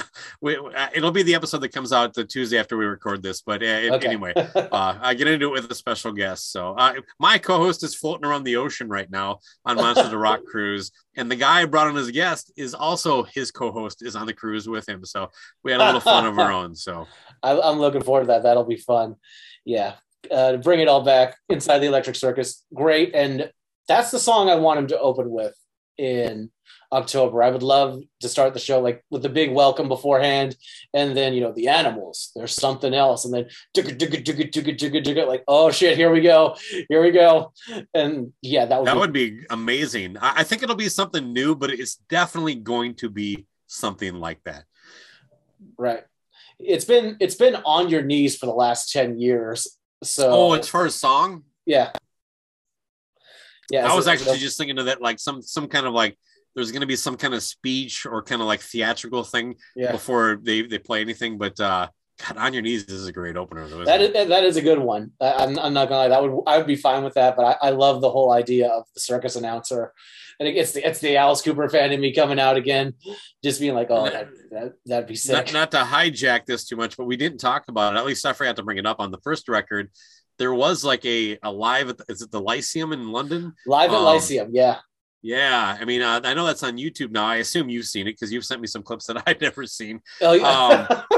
That was at my local video store, and I Oh, would wow. rent that and just watch it, watch it for tw- like the, the eight hours I had it, and then rent it again later. And then like I don't know, I, I, now it's just available everywhere. That's hard to believe. I, Yeah. I, I can't I can't put my head around it. Eagle Rock, if you're listening, please remaster that, clean it up, and give No us a decent res- shit, man. d- resolution of that because I would love that. Uh, the YouTube's great, but man, it, it, it needs to be cleaned up a bit. Yeah, I'd actually buy that on Blu-ray, maybe. for sure. Yeah, uh, live at Lyceum, that's a great one. And that is a killer performance. They were on their fucking game. Yeah. And and you know what? We should pause for a second. Chris Holmes, my God. Yes, he is like with with Mick Mars to me of of the underrated guitar players of this scene. They they just uh, they don't get any fucking love or appreciation because they weren't Jakey Lee, who, who's my personal favorite, or you know Warren DeMartini. They didn't take that that that kind of like Eddie Van Halen clone concept or Randy Rhoads kind of thing. Um, but they, I mean, he added so much to this band as a lead guitar player, and it just it it's it's so much fire and just even like the performances, like the one you shot me a video of uh from the Kill Fuck Die, like when you watch him like that far down the road, yeah, he's still just killing it. And watching him now, but you know, it's yeah, a little different thing. But yeah. No, I agree. Chris Holmes is great, and he's got one of my favorite things I think a good, any good guitar player has, and that's his own tone. Like when you hear him play, like you don't know have to know it's Wasp. Like you could play me like an unreleased like Wasp song we never heard, and just by the guitar tone, I would go Chris Holmes. That that's that that buzz saw that buzz saw guitar tone. That that's what he's known for. And I agree. Him and Mick Mars, both those are the two. Like they added so much to their bands, and they're kind of in the shadows in a way, which is weird. Right. Yeah. Like I think Chris well, is most they're both for, weird dudes. I think is part of it in- different ways. You know. I Yeah. Mean, uh, Nikki Sixx is more frontal than, than a guy like Mick would be. Uh, but yeah, I think Mick's guitar tone was better than Chris's. But Oh, Mick's yeah. changed every record, but he's, he always changed to something really awesome.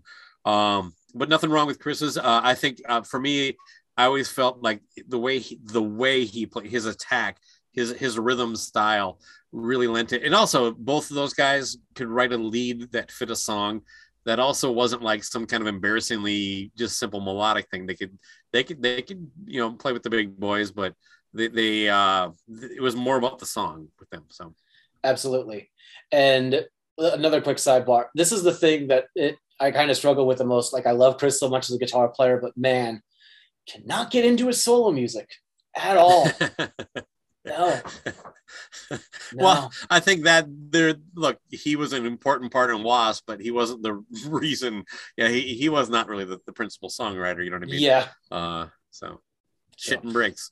shit and breaks, live, live, work, die, or whatever that fucking record is. Ugh. But yeah, Inside the Electric Circus, great record. Uh, my pick is going to be Shoot from the Hip.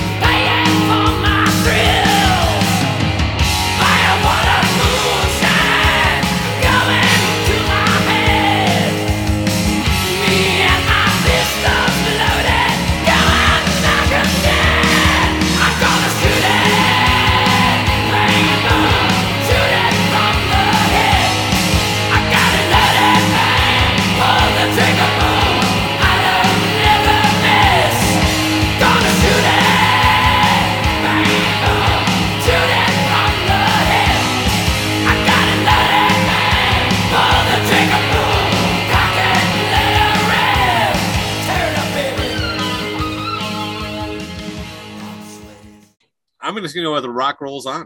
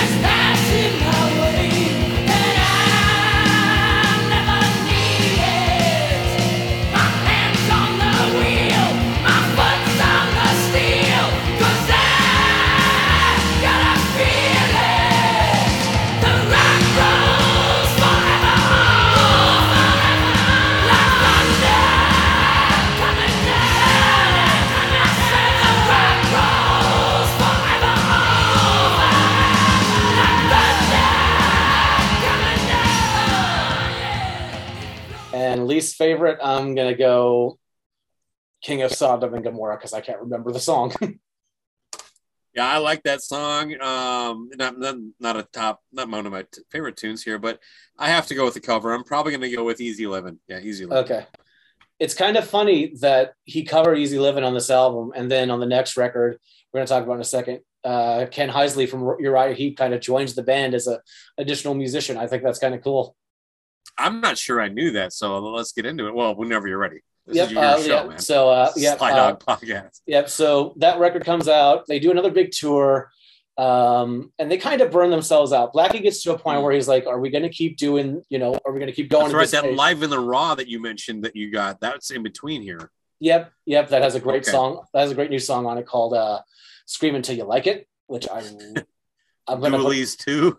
yeah, Come on in.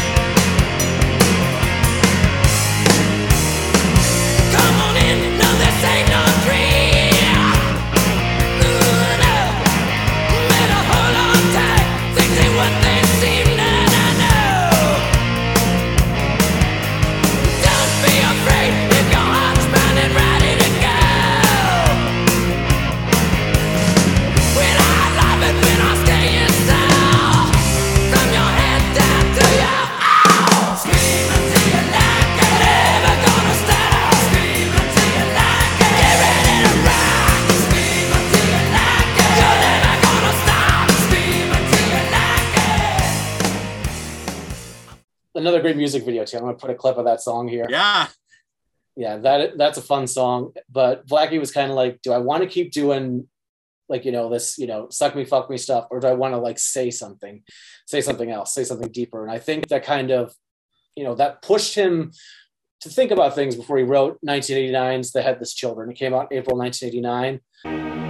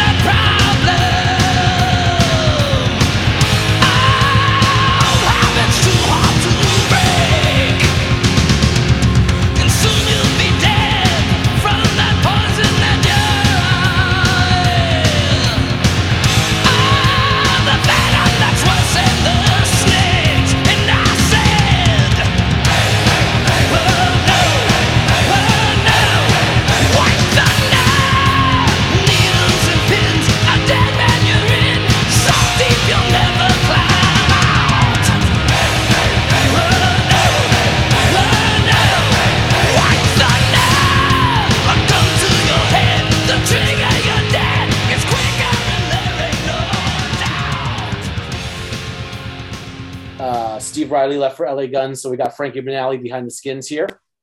Um, this record this is my other favorite. This is the darkness to the light in my opinion. It's a different type of darkness though. This is a real world darkness on here with you know headless children is kind of about war and then thunderhead about being about drug addiction and then the neutron bomber kind of being about you know nuclear nuclear warheads and ronald reagan. Like there's a different type of darkness on this al- album it's a real world darkness it's not you know the bad guy with the whips and change like it's the it's the real it's the real darkness it's humans Right. Yeah. and it worked out really well. It could have come off really pretentious in the wrong hands, but as a writer, he knew how to pull it off. He knew how to make it work, and that's why songs like "Headless Children" and "Thunderhead" still hold up. Uh, there's still some, you know, silliness here. I think kind of uh, not a big fan of Man Eater. I think that's kind of feels a little forced to me. But man, Thunderhead and Headless Children and Forever Free, those three songs, like just oh, they're just perfect. I like this one a lot. I think Blackie's singing also is, you know, really on point here too. Like some of his best lead vocals. Like Forever Free is so vulnerable and you know heavy at the same time. He screeches, you know, in that heavy part, but like the the verses are so like tender. It's it's it's a strange thing to say about a lost song.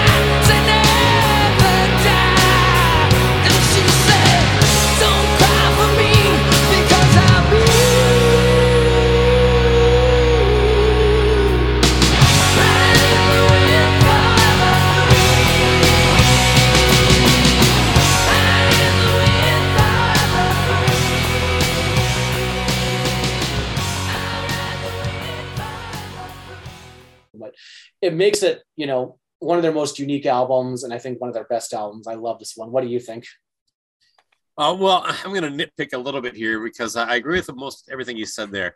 Um, now, production wise, uh, I don't know if it's the Frankie Banali effect, but um, this is the first, probably the one of the, the only one of the four that the snare drum really pops to me is like this is too a little too much treble on this, and I would say that about almost the overall mix. I would love to get a remix of this where it was just kind of dialed back and and kind of done more in a in a in a standard rock record mix and not not that kind of 80s scene. Now I'm overstating that a lot because it, it's not like it's unlistenable by any means. Because I think this is a great record. It's it's definitely number two for me um, in the Wasp catalog. Yeah, I think again, listen to the whole fucking thing, you know. But and, and the real me is one of the best covers I've ever heard. I'm a guy who is kind of snobby with covers.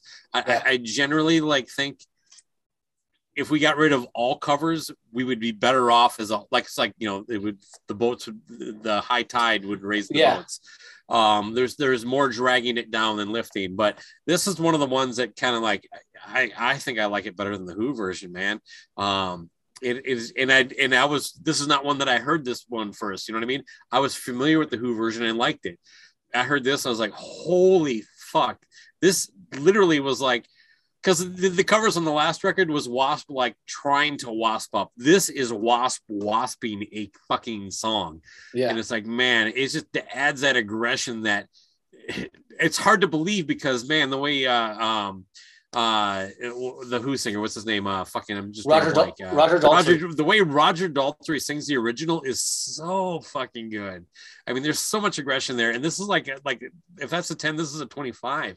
It's like it's and then Johnny Rod's bass playing on this. I'm like, it's like I can't believe I'm talking about it, but yeah, he like just spot on the whole John Entwistle stuff. Yep. Ba-doo, boop, ba-doo. But for a cover, I can't believe I've raved that much about it. But yeah, this this is a this is my second favorite Wasp album.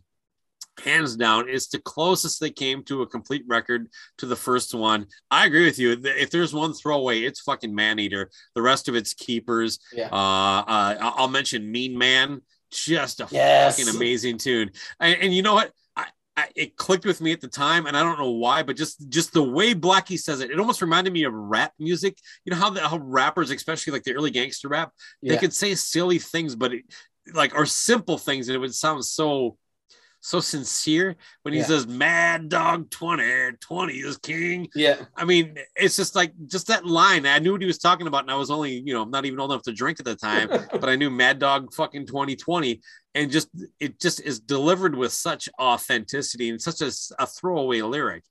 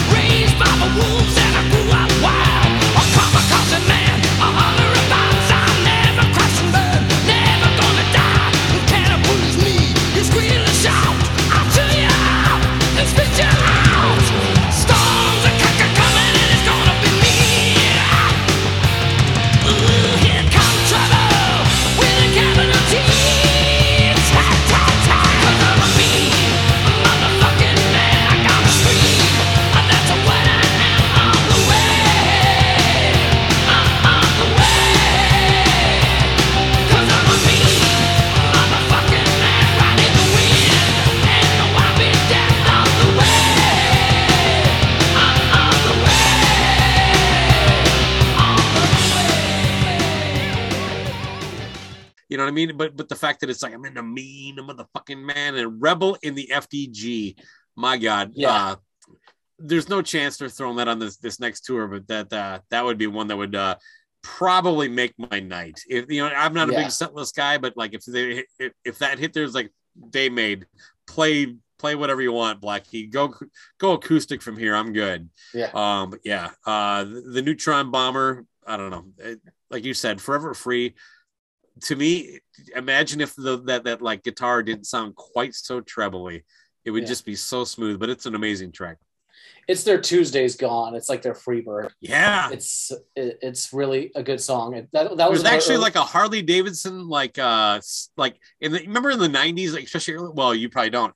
Um, in the early '90s, like everybody, like QuikTrip, like it, businesses would, would release CDs of their kind of music, and there was this Harley Davidson compilation CD, and it was largely fucking country and and Skynyrd and shit like that, right? yeah. And then there's this Wasp tune on there, and I'm like, that was the only reason I can play this song in the jukebox. You know what I mean? It's like, fuck yeah. Yeah. I always thought it was a unique song because for the longest time I'd only seen the Wild Child video and I'd seen pictures of Wasp and like other clips in that there was like a metal documentary that would air on VH1 Classic. So I thought like I had no idea that there was this other side of them. So when I caught the video for Forever Free, I was like, ooh, this is different, but this is still really cool. This is really sincere. Very And much it's, so. it's got that intense middle section. It's it's so cool. And then I mentioned Ken Hensley from Uriah Heep was brought on for this album. He, his organ playing on some of these songs, like on like on Forever Free, like on Headless Children, it adds a little extra layer of coolness to the sound. It almost makes the record. It gives it a classic rock flavor, a deep purple flavor, a Led Zeppelin flavor. Like this, it takes them out of that realm of those 80s bands that they're tossed in with usually and kind of just puts them in that classic rock running, I think. Yeah, this is definitely a step up from what they were competing with. I I, I don't think um man, if the real me wasn't going to push this record over the edge, and by the way, I I think it's I use the term perfectly rated. This is this is one of those records. It this, this wasn't going to be Doctor Feelgood. This wasn't Wasp was never going to be that band. Yeah. At least the, the, way they, they they chose to go. But this was this is like more like Operation Mindcrime for Queensryche as far as like uh, uh a next approach to it. You know what I mean? And that's something that was happening around that same time. That one ended up kind of catching on, but it took like a year and a half. I don't know if the label could have done more to help it push it. Like I said, I, to me, the, the standout tracks, maybe Forever Free could have been a, a big ballot, you know, competing against, you know, like, you know, uh, I Saw Red or something like that. Yeah. But man, Rebel in the FDG, uh, fucking uh, Mean Man, those are my jams. But the whole record, man, you- the Headless Children is just an epic opener. And Wasp was actually pretty good at that with those kind of long. Usually you want kind of like that firepower, just blow it out of the box, three minute Yep. song right away, like Dio did in every record. Wasp went the other way. They kind of would almost like build up and then just this almost epic masterpiece at the beginning. yeah, the the heretic, that slow burn, and then all of a sudden, Yeah. like kind of like the first record, that we're off to the races when the drums kick in. We're fast. Yeah. Like there's there's nothing else. Yeah, I agree, man. It's Maybe someone's like, "That's too fast, Blackie," and then he's like, "Oh yeah, well, how about Yeah. this?" I was like, "Well, that's too slow." yeah, perfect. Uh, yeah. What's your pick from this one? Like, I, I got to think for a second. Rebel in the FDG.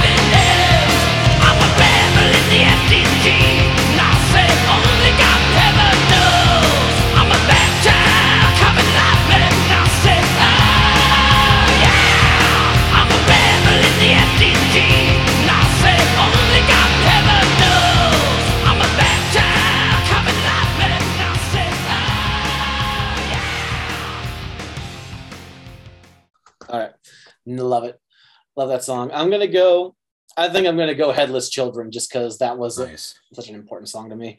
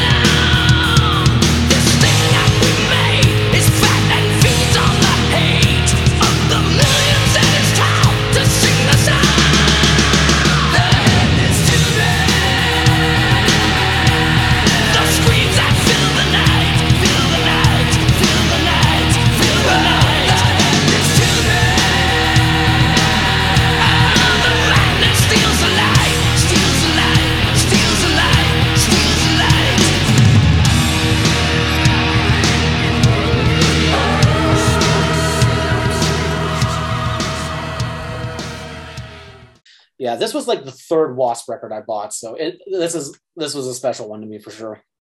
Right on. Yep. All right, so this record comes out, does okay. The tour was short. Um, it was the last record with Chris Holmes for a while. Uh, after this, Wasp disappears for about three years because Wasp essentially dissolved, according to Blackie.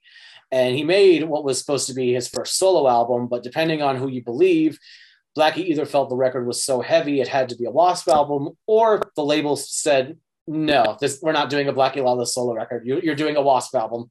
Uh, I tend to believe the latter because that was probably Yeah. easier for them to market. Uh, and in 1992, we got the Crimson Idol.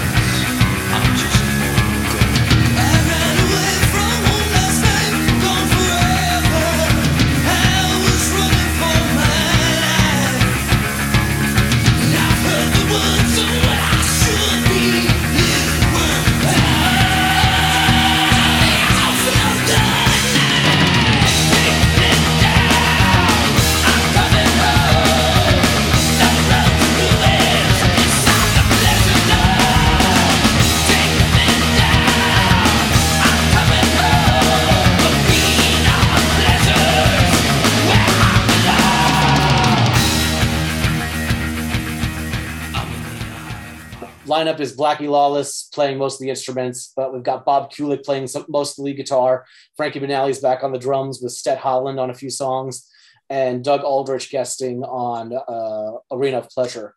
This is a concept record about a fictitious rock star named Jonathan, who kind of has a rough upbringing, and he gets famous, but he can never really find the one thing he wants, which is love. He wants he wants to be this superstar, this crimson idol, if you will but he never gets that. And because he's kind of, you know, rejected by his parents at the end, he hangs himself on stage. It's not a happy ending, but it's a well written album. And the songs, I think, this is another one of my favorites. This record was there for me in a really dark period of my life. My sister took her own life, and this album was kind of an escape for me in that time.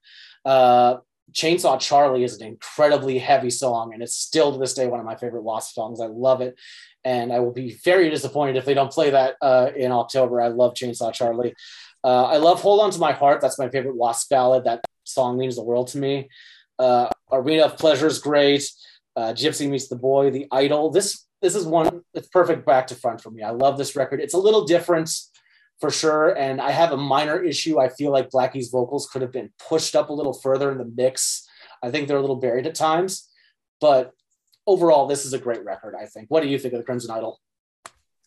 You know, I'll, I'll I'll talk to you about it when it came out at the time. Um, now, now this is the time, uh, you know, Wasp was off a major label for the first time, and I, I did know about the record at some point. I'm not sure exactly how close it was to the to the uh, the release date, but the story I'm going to share is a little different than yours.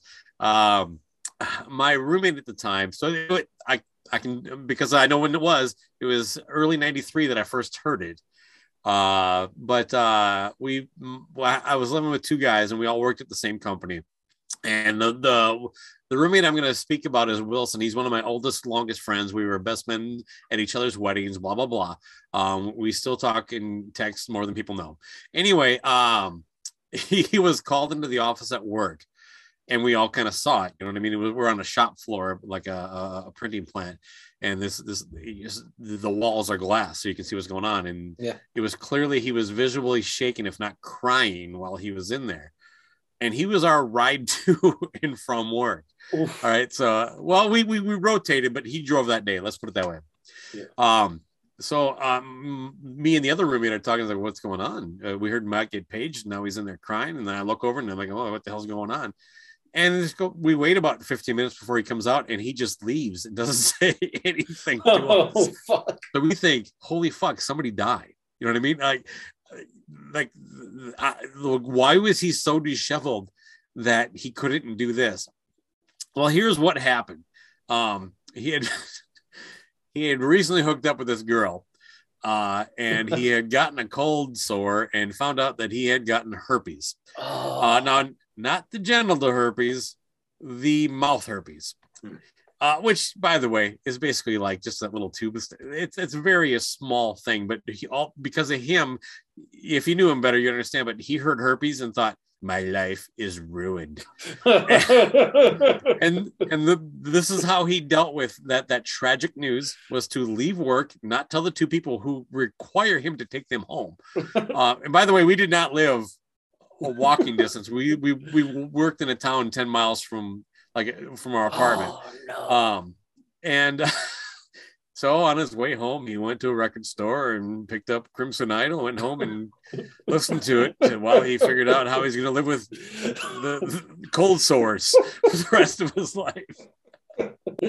And we found out what it was, like we like we talked to the people who got a ride home. When we first got home, we were like just it was all concerned. And he's sitting there in the living room with the CD.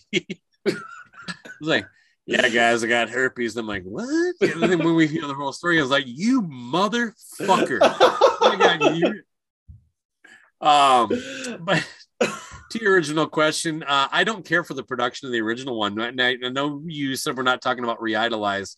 Um, I didn't. I, I don't. I don't think I realized how good the songs were on this record because of that.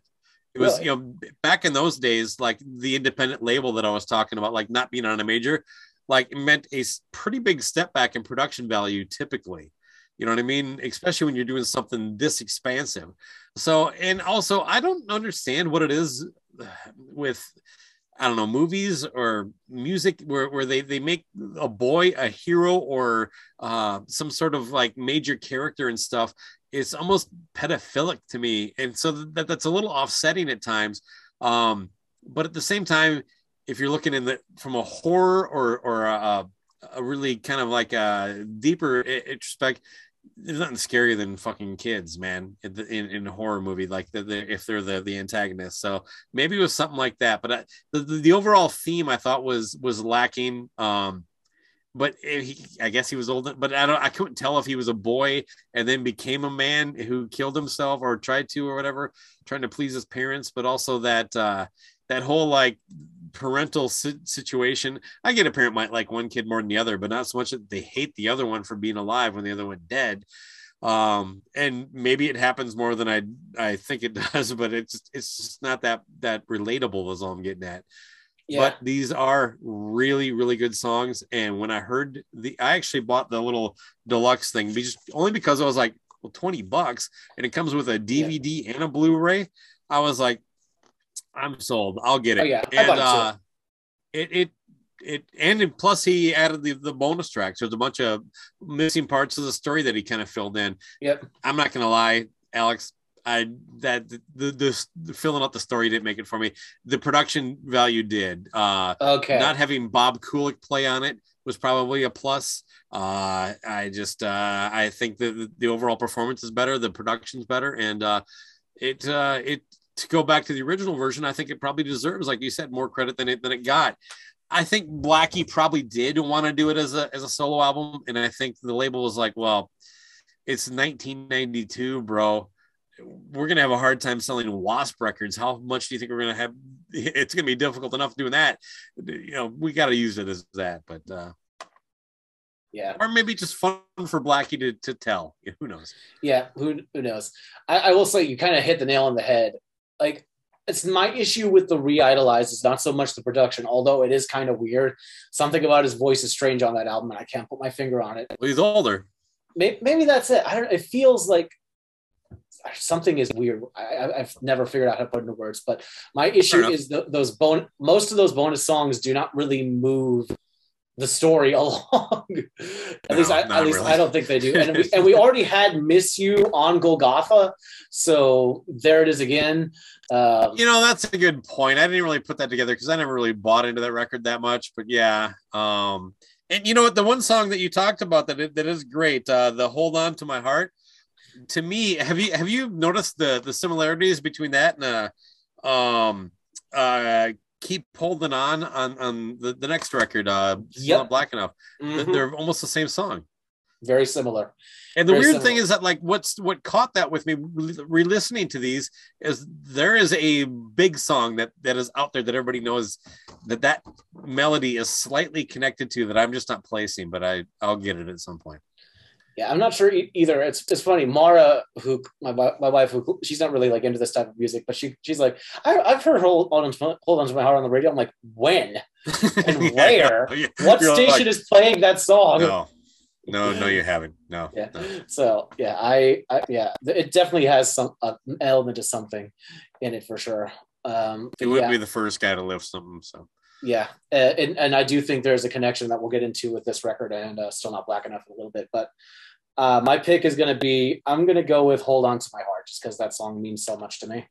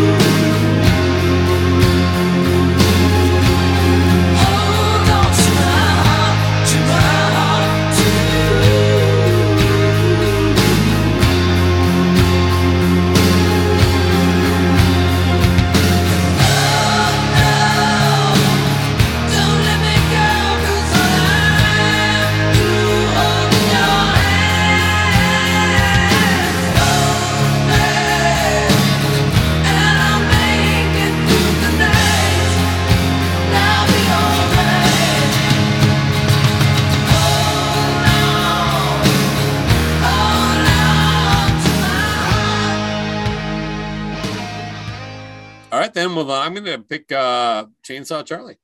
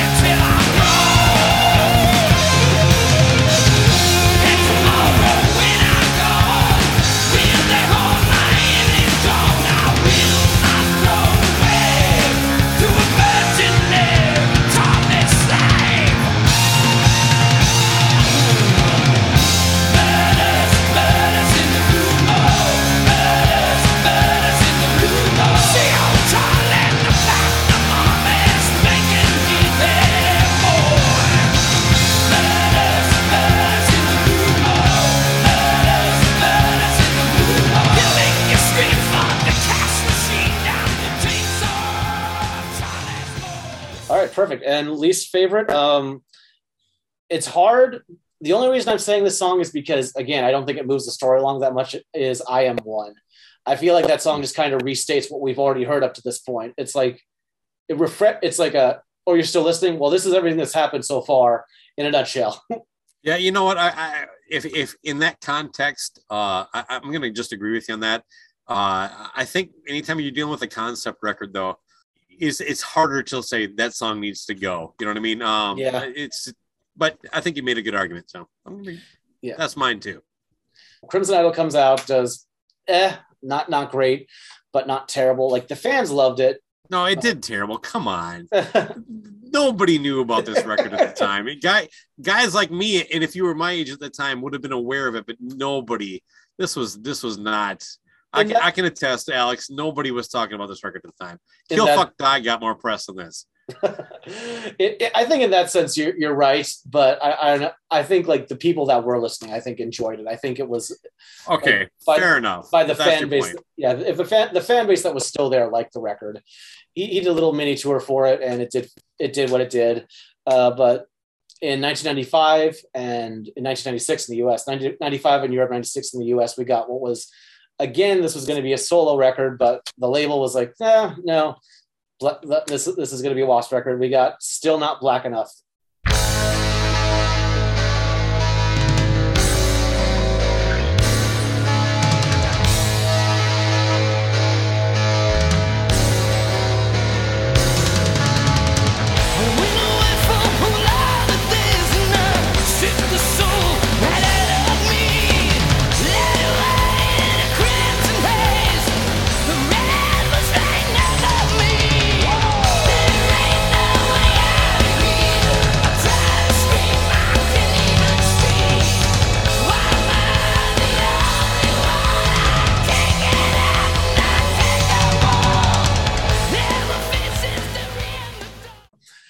Produced by Blackie. Uh, the lineup is uh, Blackie Lawless, John Shadowwinds on guitar, not sure who that is, Frankie Banali on the drums, and some guy named Mark Josephson, Josephson playing electric violin on this thing. Bob Kulick doesn't play in this one too. Oh, and I forgot. I guess I, I, got, I forgot to write his name down. Yeah, Bob Kulick plays lead guitar on this thing. Um, Yeah. I I like this album quite a bit, honestly. Uh, I, I really have enjoyed listening to this one. Um, few, there's a there's a cover on here of "Somebody to Love," and depending on what you by Jefferson Airplane, and depending on what copy you have, there might also be "Tie Your Mother Down" and uh, Yeah. a lot of Rosies. Uh, my copy Mine has all three, but Oh, okay. So yeah, mine is the uh, 2001 reissue. Um, this is kind of Crimson Idol light. Hey, can we touch on that real quick? Somebody to Love was the only one that was actually included on the what they consider the official release, right? Was it? Oh, oh yeah. Yeah, oh, I mean, oh, yeah.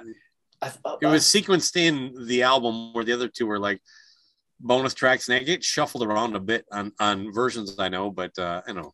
Anyway, I, th- I think you're right. Yeah, I think yeah. Tie your mother down is after the uh, after uh, No Way Out of Here. Uh, yeah, this is it's Crimson Idol light in that it's a little more personal. Like he's not hiding behind the character of Jonathan anymore. He makes reference to Jonathan in the last song. He like says, you know, I am Johnny, and the mirror shattered. Like he makes reference that you know, like this is all about me. very Yeah. John Lennon esque, as as he might want to say. Uh, I am the Walrus. Yeah, indeed.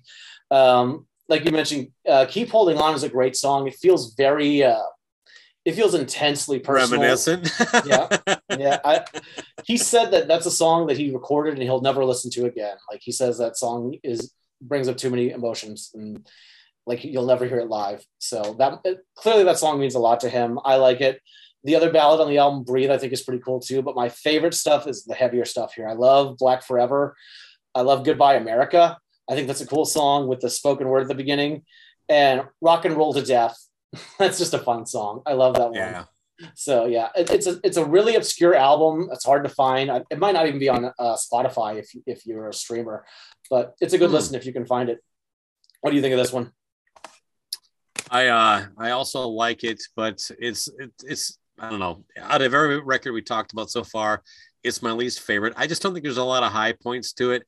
Um, the "Somebody to Love" cover is not good. Um, it- neither are the other ones. They they just shoehorn into various releases. Tie your mother down. I mean, what hard rock band eh, to me, every time uh, like someone, especially from that ilk, tries to do it, what they're trying to do is like, see, we're like Queen.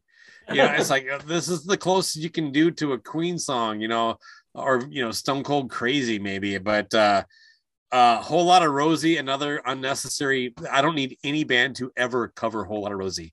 Uh, I have yet to be proven wrong, but those are uh, three throwaway covers. Uh, like I said, they knocked it out of the park with Real Me, and they almost got the that Ace Frehley problem where it's like, well, that's what I need to do now. No, Yep. you fucking struck gold. What you need to do is cash out. Don't you know? It's like, oh, I, I just won a hundred thousand dollars on a slot machine. You know what? I'm gonna go all in. No, no, no. Cash out, walk away, walk away. Yeah. So, um, no, but it that that said, I, I, there's some good stuff on here, man. You basically touched on every song I would mention, but I don't want to spoil what my one pick would be. Yeah, I, I, I will. I will say the narration at the beginning of Goodbye America. It's really good, but it's also kind of it's that Gene Simmons thing. You know, I am politically correct, and I am damn proud of it. I love my Yeah, country, but I'm scared to death of it. and this, like, I, I was like, okay, we're playing it up, but it's a really cool song still. Yeah, this one I think kind of unfairly lost in the shuffle. Um, interesting to me. Did you have the uh, the compilation album that came out between this and uh, Crimson Idol, the First Blood, Last Cuts? I did not. Okay, so "Rock and Roll to Death" was was on that compilation as a new track. So it's interesting to me that he recycled it here again for "Still Not Black Enough." He must have really liked the song. I figured Um, no one would notice. yeah, like I, I'm I'm sure too. I'm sure that was the case. Like I'm sure that was a lot of people's like introduction to the song. Like if you're a hardcore Mm. Wasp, if you're like a hardcore enough Wasp fan, you don't need the greatest hits collection, but uh, it, it you will be buying "Still Not Black Enough" when it comes out, and you're like, oh, this. I'd like to see the numbers on that greatest hits. Although that was a, a Capitol release, wasn't it, or not? Yeah, yeah, it was a Capitol release. First Okay, Blood, so that might have done a, a decent. Uh, probably made him, made him a little money. Yeah, probably. I'm surprised it never like went back into print or anything or got reissued. Like I was, I keep expecting that thing to get reissued because there's hype around the band right now, but it has not been. So we'll see. Okay. All right, but yeah, my pick is gonna. I'm gonna go with. uh I'm gonna go with uh, "Goodbye America."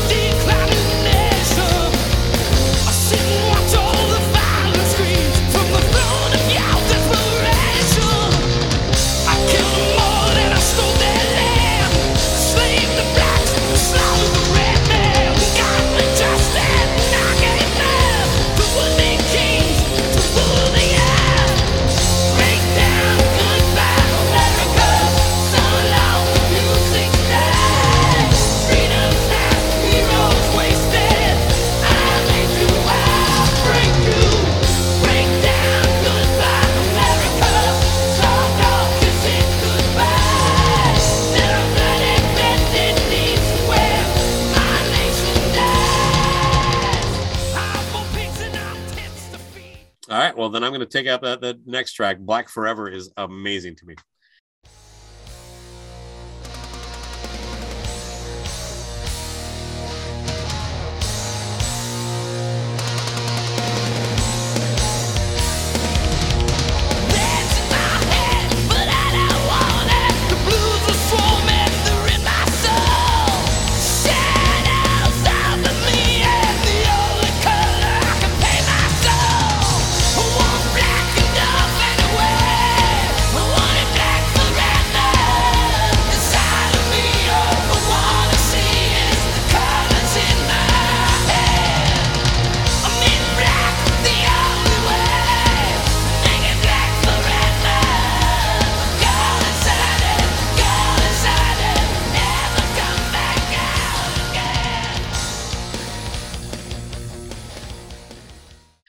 Yeah. Love his vocal on that one. So Favorite, So cool. favorite, favorite tune. absolutely great record. Not their best by any stretch of the imagination, but fun to seek out if you're if you're if you're a hardcore, like if you're really into the band, like at this point, like that's a fun one to hunt down and get. No, it's not hard to listen to if you like them. You know what I mean? Yeah, a little flat. but at this point, Blackie uh, he doesn't do a tour for the album. He said the offers he was getting were were not, you know, what he wanted. So he gets he gets back with Chris Holmes.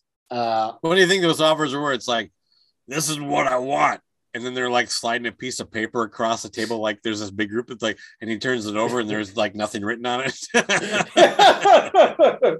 yeah, I, I'm I'm sure he it was. slides it back, like, no thanks. Yeah. I'm sure it was stuff like we'll put you on the road with like warrant and poison, and he's like, nope. Like that's what I imagine it being. I imagine it being nostalgia at that point, which which is unfortunate because he he was so he yeah, was- but th- there were those were still a few years away.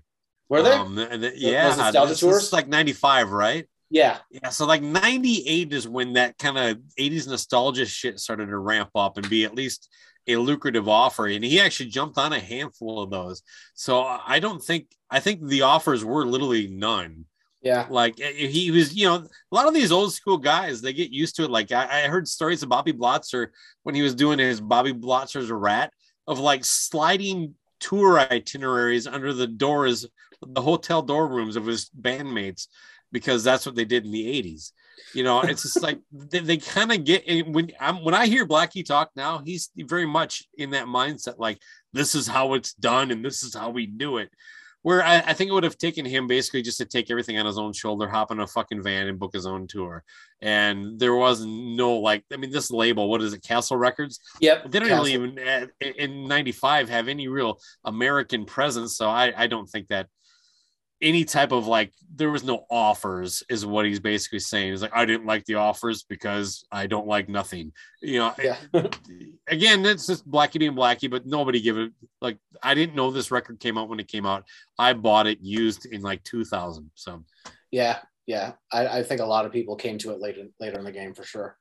Um, but he gets back with Chris, and uh, I think he looks around and he goes, "I need to dial things up a bit."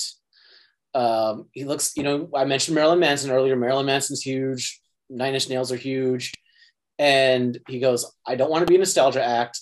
I'm going to take it to the umpteenth extreme." And he makes a really dark, fuzzy industrial flavored album called Kill Fuck Die.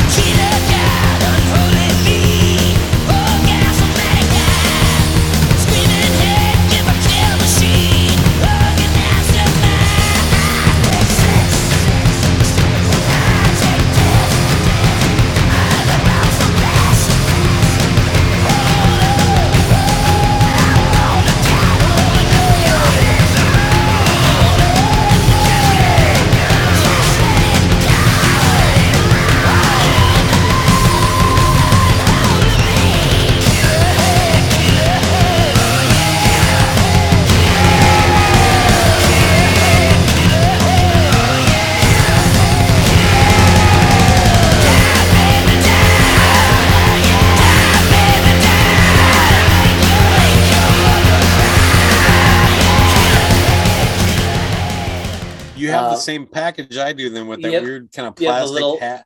I've only seen this. Yep. Okay. Yep, very cool. I love I love Yeah. this. I love the packaging on this thing. This record, I have a weird history with it. It was the one I was like really excited to hear when I when I found out about it, and then I heard it and I was kind of like, uh, productions. Like his voice is really buried on this album. Like I complained about it being buried on the Crimson Idol. It's really buried on some of these songs. Like I, I'm, I, I had to listen very closely to like hear, hear what he's saying, but in some weird way, he pulls this off. Some of it's a little cheesy. I'm not a fan of the song "You." You know, you fight sock. Like, really, you can do better than that, man. But some of the darker stuff, like "Kill Your Pretty Face" and uh, the horror and "My Tortured Eyes," like "Little Death," that stuff works really well. It- it's really intense and i i yeah it, it, it's cheesy in a way but i think it works really really well not my favorite album of theirs but when i'm in the right right headspace in the right mood this thing is a fascinating listen uh, what do you think of this one Well, it's a difficult one for me to go back to because uh, the day I bought it was also the day that I found out my cat had herpes. Uh, uh, the horror Ah, you know what? before the Uh, horror. The way I didn't hear about this record coming out, and I found it in a pawn shop, and I bought it. Uh, but the weird thing is that this thing got pawned super fucking quick because the next episode of Guitar World had a feature on Blackie and Chris being back together, and this being the record out, and how Blackie was gonna like, we're gonna show show them how the big boys do it, talking about Right. Marilyn Manson and all those guys, right? Yeah. Um, so it, there wasn't a big gap like there, but I love this record. I, I hands down. Um, now to me, it's a lot like Carnival Souls for Kiss, where it's like yeah this kind of intentional. We're gonna do this kind of record, and we're gonna write this kind of record. This is definitely them trying to be everything you just said. Nine Inch Nails, uh, uh, fucking, uh, well, even fucking Rob Halford did one of these records. You know what I mean? yeah too Um, uh, and Marilyn Manson was the one that was uh, was falling away from me, but uh, the title track is one of my favorite Wasp songs. Although the weird thing is that it almost has that like like I, I Frankie Banali's drums with the Wasp get kind of redundant. It was where it's just like, yeah and he just there's a lot of that with the with the program drums on this, but I Yeah. think this was actually a cool move by Blackie, and I at the same time I have I, I totally understand why like well fans of that band might not like it because it's just not the typical raw open stuff like that. But this was kind of fun. Why not take a stab at it? You know what i mean? And Right. it's well done. And frankly I, I think you, you, you touched on everything. Um i like you really don't have that big of an issue with it but yeah uh, the, the standout tracks are definitely kill kill fuck die uh, uh kill uh, kill your pretty face and i don't know. I guess i guess i do have a spot for the horror but just and also there's actually a good representation of this on the live album they did after this uh, double live double live Assassins. yeah so um and also good to have chris holmes back although i think he was just like being a still has his presence on here but this is the, the guitars w- when you go industrial they Yeah. become less about feel and sound and more about like uh, impact and and being tight and compressed and things of that nature and that Right. kind of goes against anything he can personally offer as far as the sound but yeah i'm uh, to me this this is a fucking 8 out of 10 and this is uh spoiler alert this is a in the bracket for march badness this year so i kind of hope it oh, wins oh that that'll be interesting i would love Uh, to talk about it Yeah, I, I- I'd, I'd love to hear both you and Lewis dig into this record. Um, you mentioned Chris. Uh, Chris has said in a recent interview he didn't actually play on this album. I don't. Mm. I don't know that I totally believe that because there are moments if he's not playing on the album, whoever is is aping him really well. Because like on my tortured eyes, that guitar solo that is classic Chris Holmes. It's drenched in distortion, but it sound to me that song like that has that classic guitar tone in it that classic chris holmes playing on it my tortured eyes does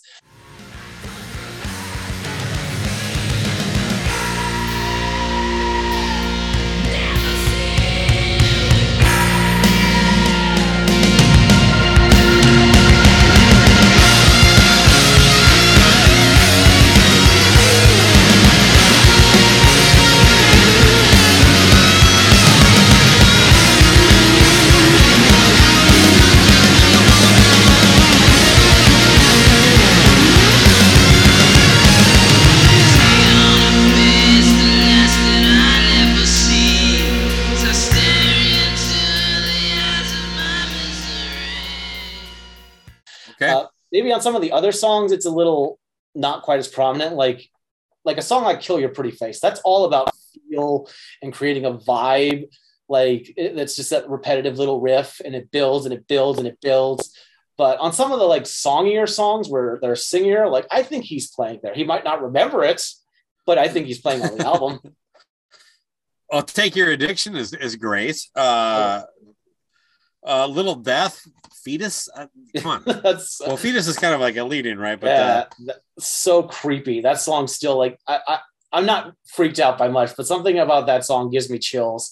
But but not not like the the imagery of this is Yeah. literally the uh, uh, Marilyn Manson playbook at this time. You know, I mean, Yeah. it's just pigs in bottles of formaldehyde, and you know, it's I don't know.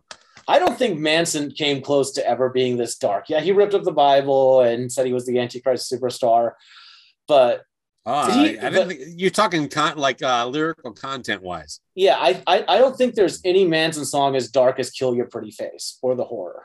I don't think anything comes close to Hmm. those two songs. Never thought about it, but you're probably right. Yeah. So yeah, it's definitely a polarizing release. I think it's fun when I'm in the right mood. Uh, just sometimes I'm, I'm more of a more in a party mood, on, honestly. Then then then this and this record is pretty pretty intense. You're not going to play this at your Super Bowl party this this weekend. Uh, uh, what's sports ball? Um, sports ball. Oh my God! Yeah, you're my you and my wife should watch together. Uh, I'm excited for Eminem. I'm excited for Eminem. That's what I'll say. Hmm. That, that's I, I'm never excited for the halftime show. I I almost intentionally leave the room because it's like always fake, always embarrassing, always overproduced. Uh, Prince knocked it out of the park, and everybody yeah. else can suck a dick. So Prince was incredible, and Prince was one I, I sadly missed when it aired. So yeah. Well, again, you're, look, man, I didn't see Hendrix play live for much the same reason you didn't see that. You know, like, Well, I I you didn't like sports and you were a kid. Uh, I, I, yeah, but I usually at least hung out with my parents to watch the Super Bowl because I, I would get Oh, chicken. really? I, Okay. I, I, yeah, I get chicken wings and stuff. I mean, for, for chicken wings and Cheetos, yeah, I'll, I'll, sit, I'll sit through a ridiculous Yeah. football game. Bring we it were on. Raised in different eras, man. Uh, yeah, my, the whole the whole event of like we have to cook these foods and didn't exist. Uh, I'm pretty sure my dad watched the super first Super Bowl of his life when I watched the Super Bowl. So Wow. I, I think my whole family could say that. They're like, oh, okay, we guess we're watching this tonight. Yeah, So, for sure. Yeah, anten- we had antennas back then, no cable. Uh, which and by the way, for kids, cable is what we used to use before uh, uh streaming whatever TV. So yeah, and, and, and that supersedes even what, what I had growing up with was satellite. So, yeah, Oh, look at you, hot shot. Yeah, Uh, big big uh, timer. There was a satellite. on the on a dairy farm too, if you can believe that, on a, a satellite TV on a dairy. Sounds like a pretty successful dairy farm. You actually got to get a satellite dish and actually pack up the bags and move to San Diego, baby. yep. Uh, we don't we don't do dairy anymore. It's just beef these days. Uh, uh, but yeah, But there's still a family farm. there's still a family farm. Yeah, my dad's still going. Uh, I I think he'll stop. I don't know, maybe in eight years. He- he- How did you end up in San Diego and him still in uh, with a divorce or? no, him and mom were still together. I just I wanted to do music. I wanted to be a singer. I wanted to get in the music industry. I didn't want to be a farmer. So when I turned 18, it was like, I'm going to music college. See ya. And Wow, Yeah. I would have done the exact same thing. I don't know about music college, but left the farm. Uh, yeah, we, I was I was raised on a farm. Um, Yeah. but uh, that ended when the parents got divorced. Uh, dad got remarried. I was suddenly a town boy. But uh, oh, good stuff, man. How good of a singer are you? I- I'm pretty good. Like, um, my, my biggest issue, like, wasn't that I couldn't sing. My issue was like, I, I, I, hate, I hate to say it. I need to know where my rent's coming from. I'm not good at doing the band thing, living, you know, like gig to Hmm. gig. I, oh I no, got- no, no, no. I'm just I'm asking talent wise. talent wise, I, I can do pretty high. I can do priest covers. I can do priest.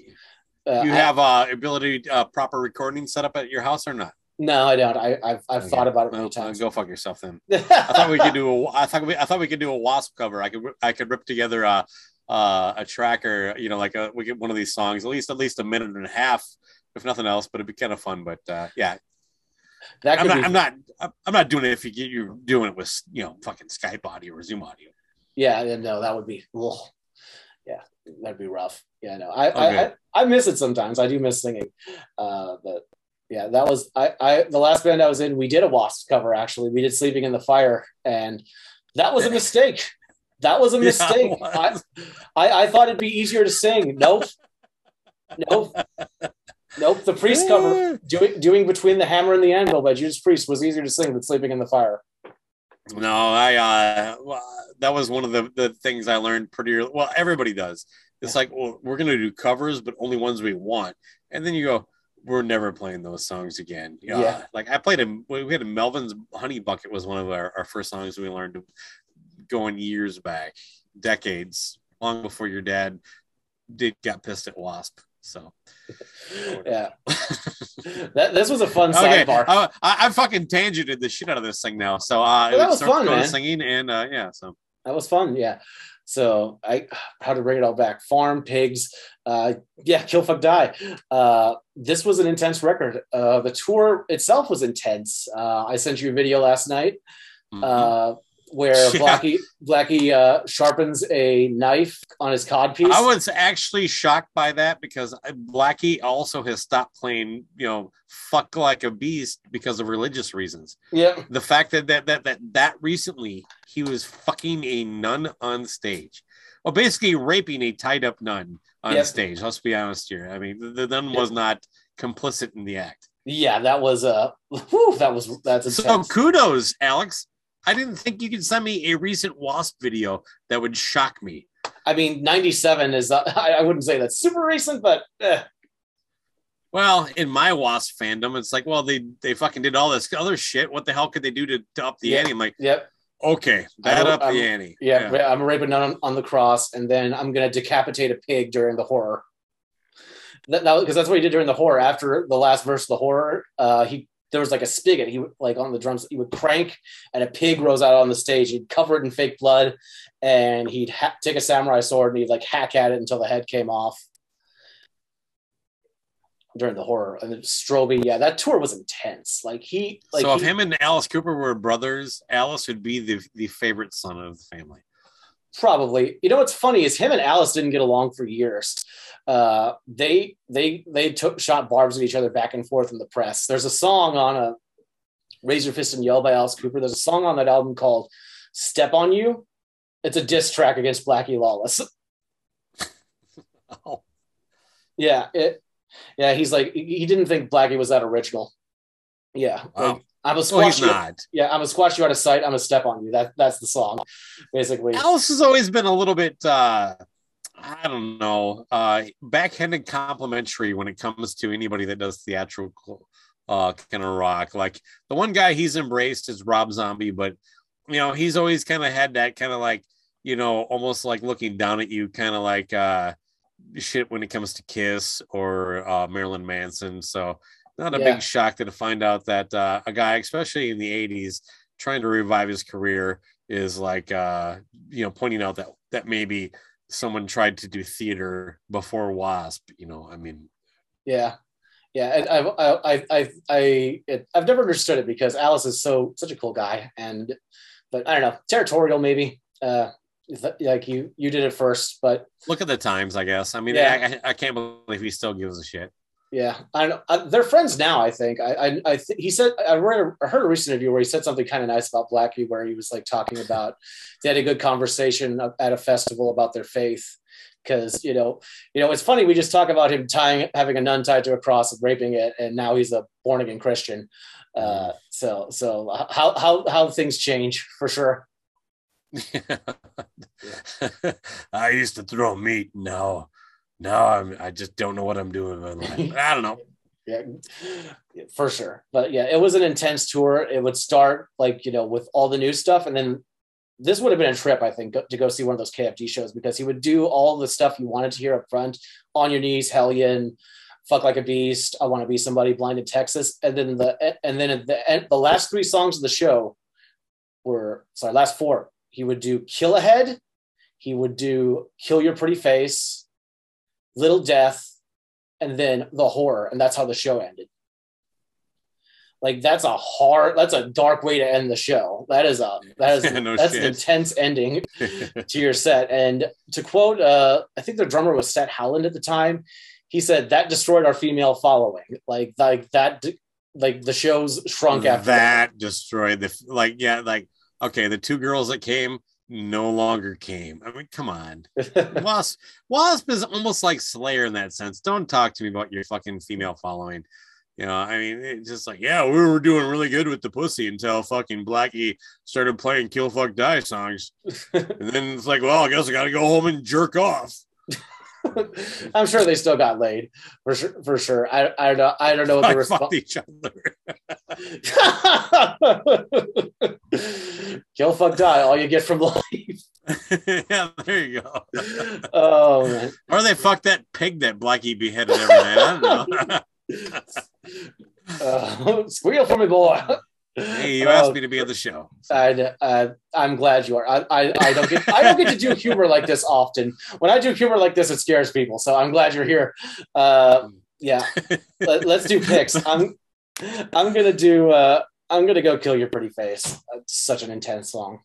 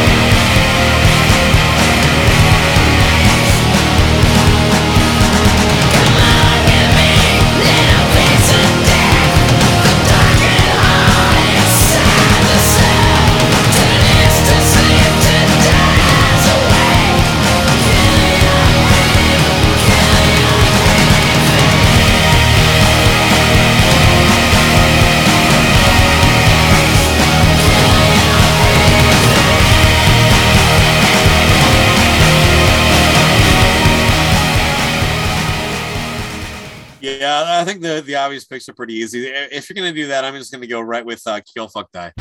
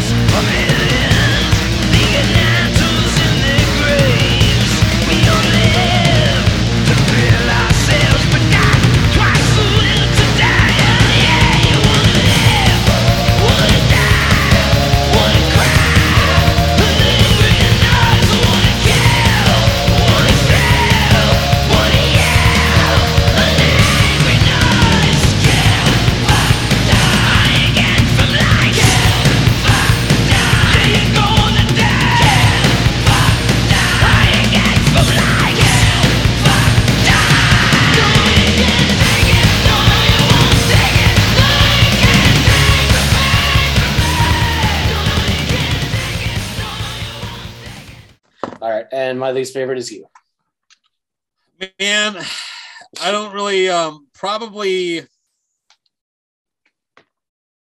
I mean Wicked Love. I, I but y- Yeah, I like you. I like you. I just I don't know. So Uh, I'll, like I'll you. give you this this on Wicked Love. I can't think of how the song goes right now, so that that if that tells you anything about it, yeah, that's usually a good sign, huh? yeah.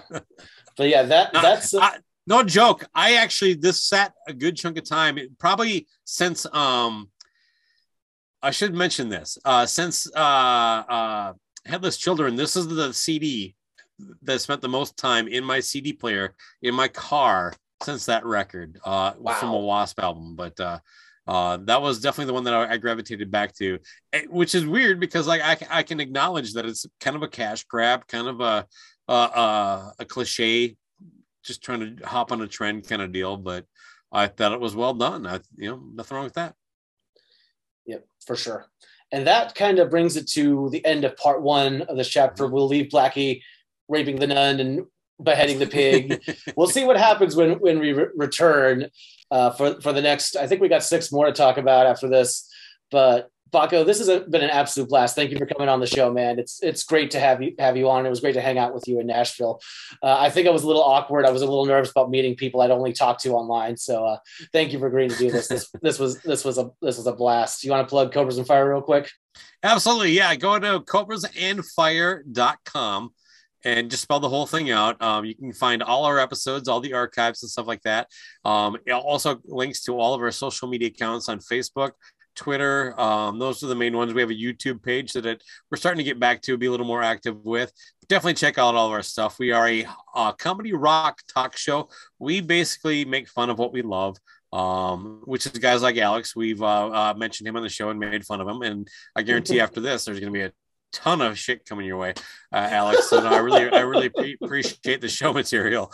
Uh, but no, definitely, uh, yeah. If you if you like Alex, uh, yeah, we we we don't have quite the depth of knowledge that Alex has, but uh, we have the passion, and uh, we're also old guys complaining about things in our basement, uh, and we talk about all sorts of crazy stuff. And uh, I I absolutely enjoyed the hell out of this. I look forward to part two. Uh, Wasp Oh yeah. is is just a fun band. They're they're they're up there with Kiss and the Misfits with me. They're just fun to talk about. There's so much color and shape to what they do. Uh, so I appreciate the invite, Alex. This, I've been looking forward to this. I'm glad we got to do this. So Thanks, man. Till next week, I'm the Sly Dog. Peace, love, and the horror.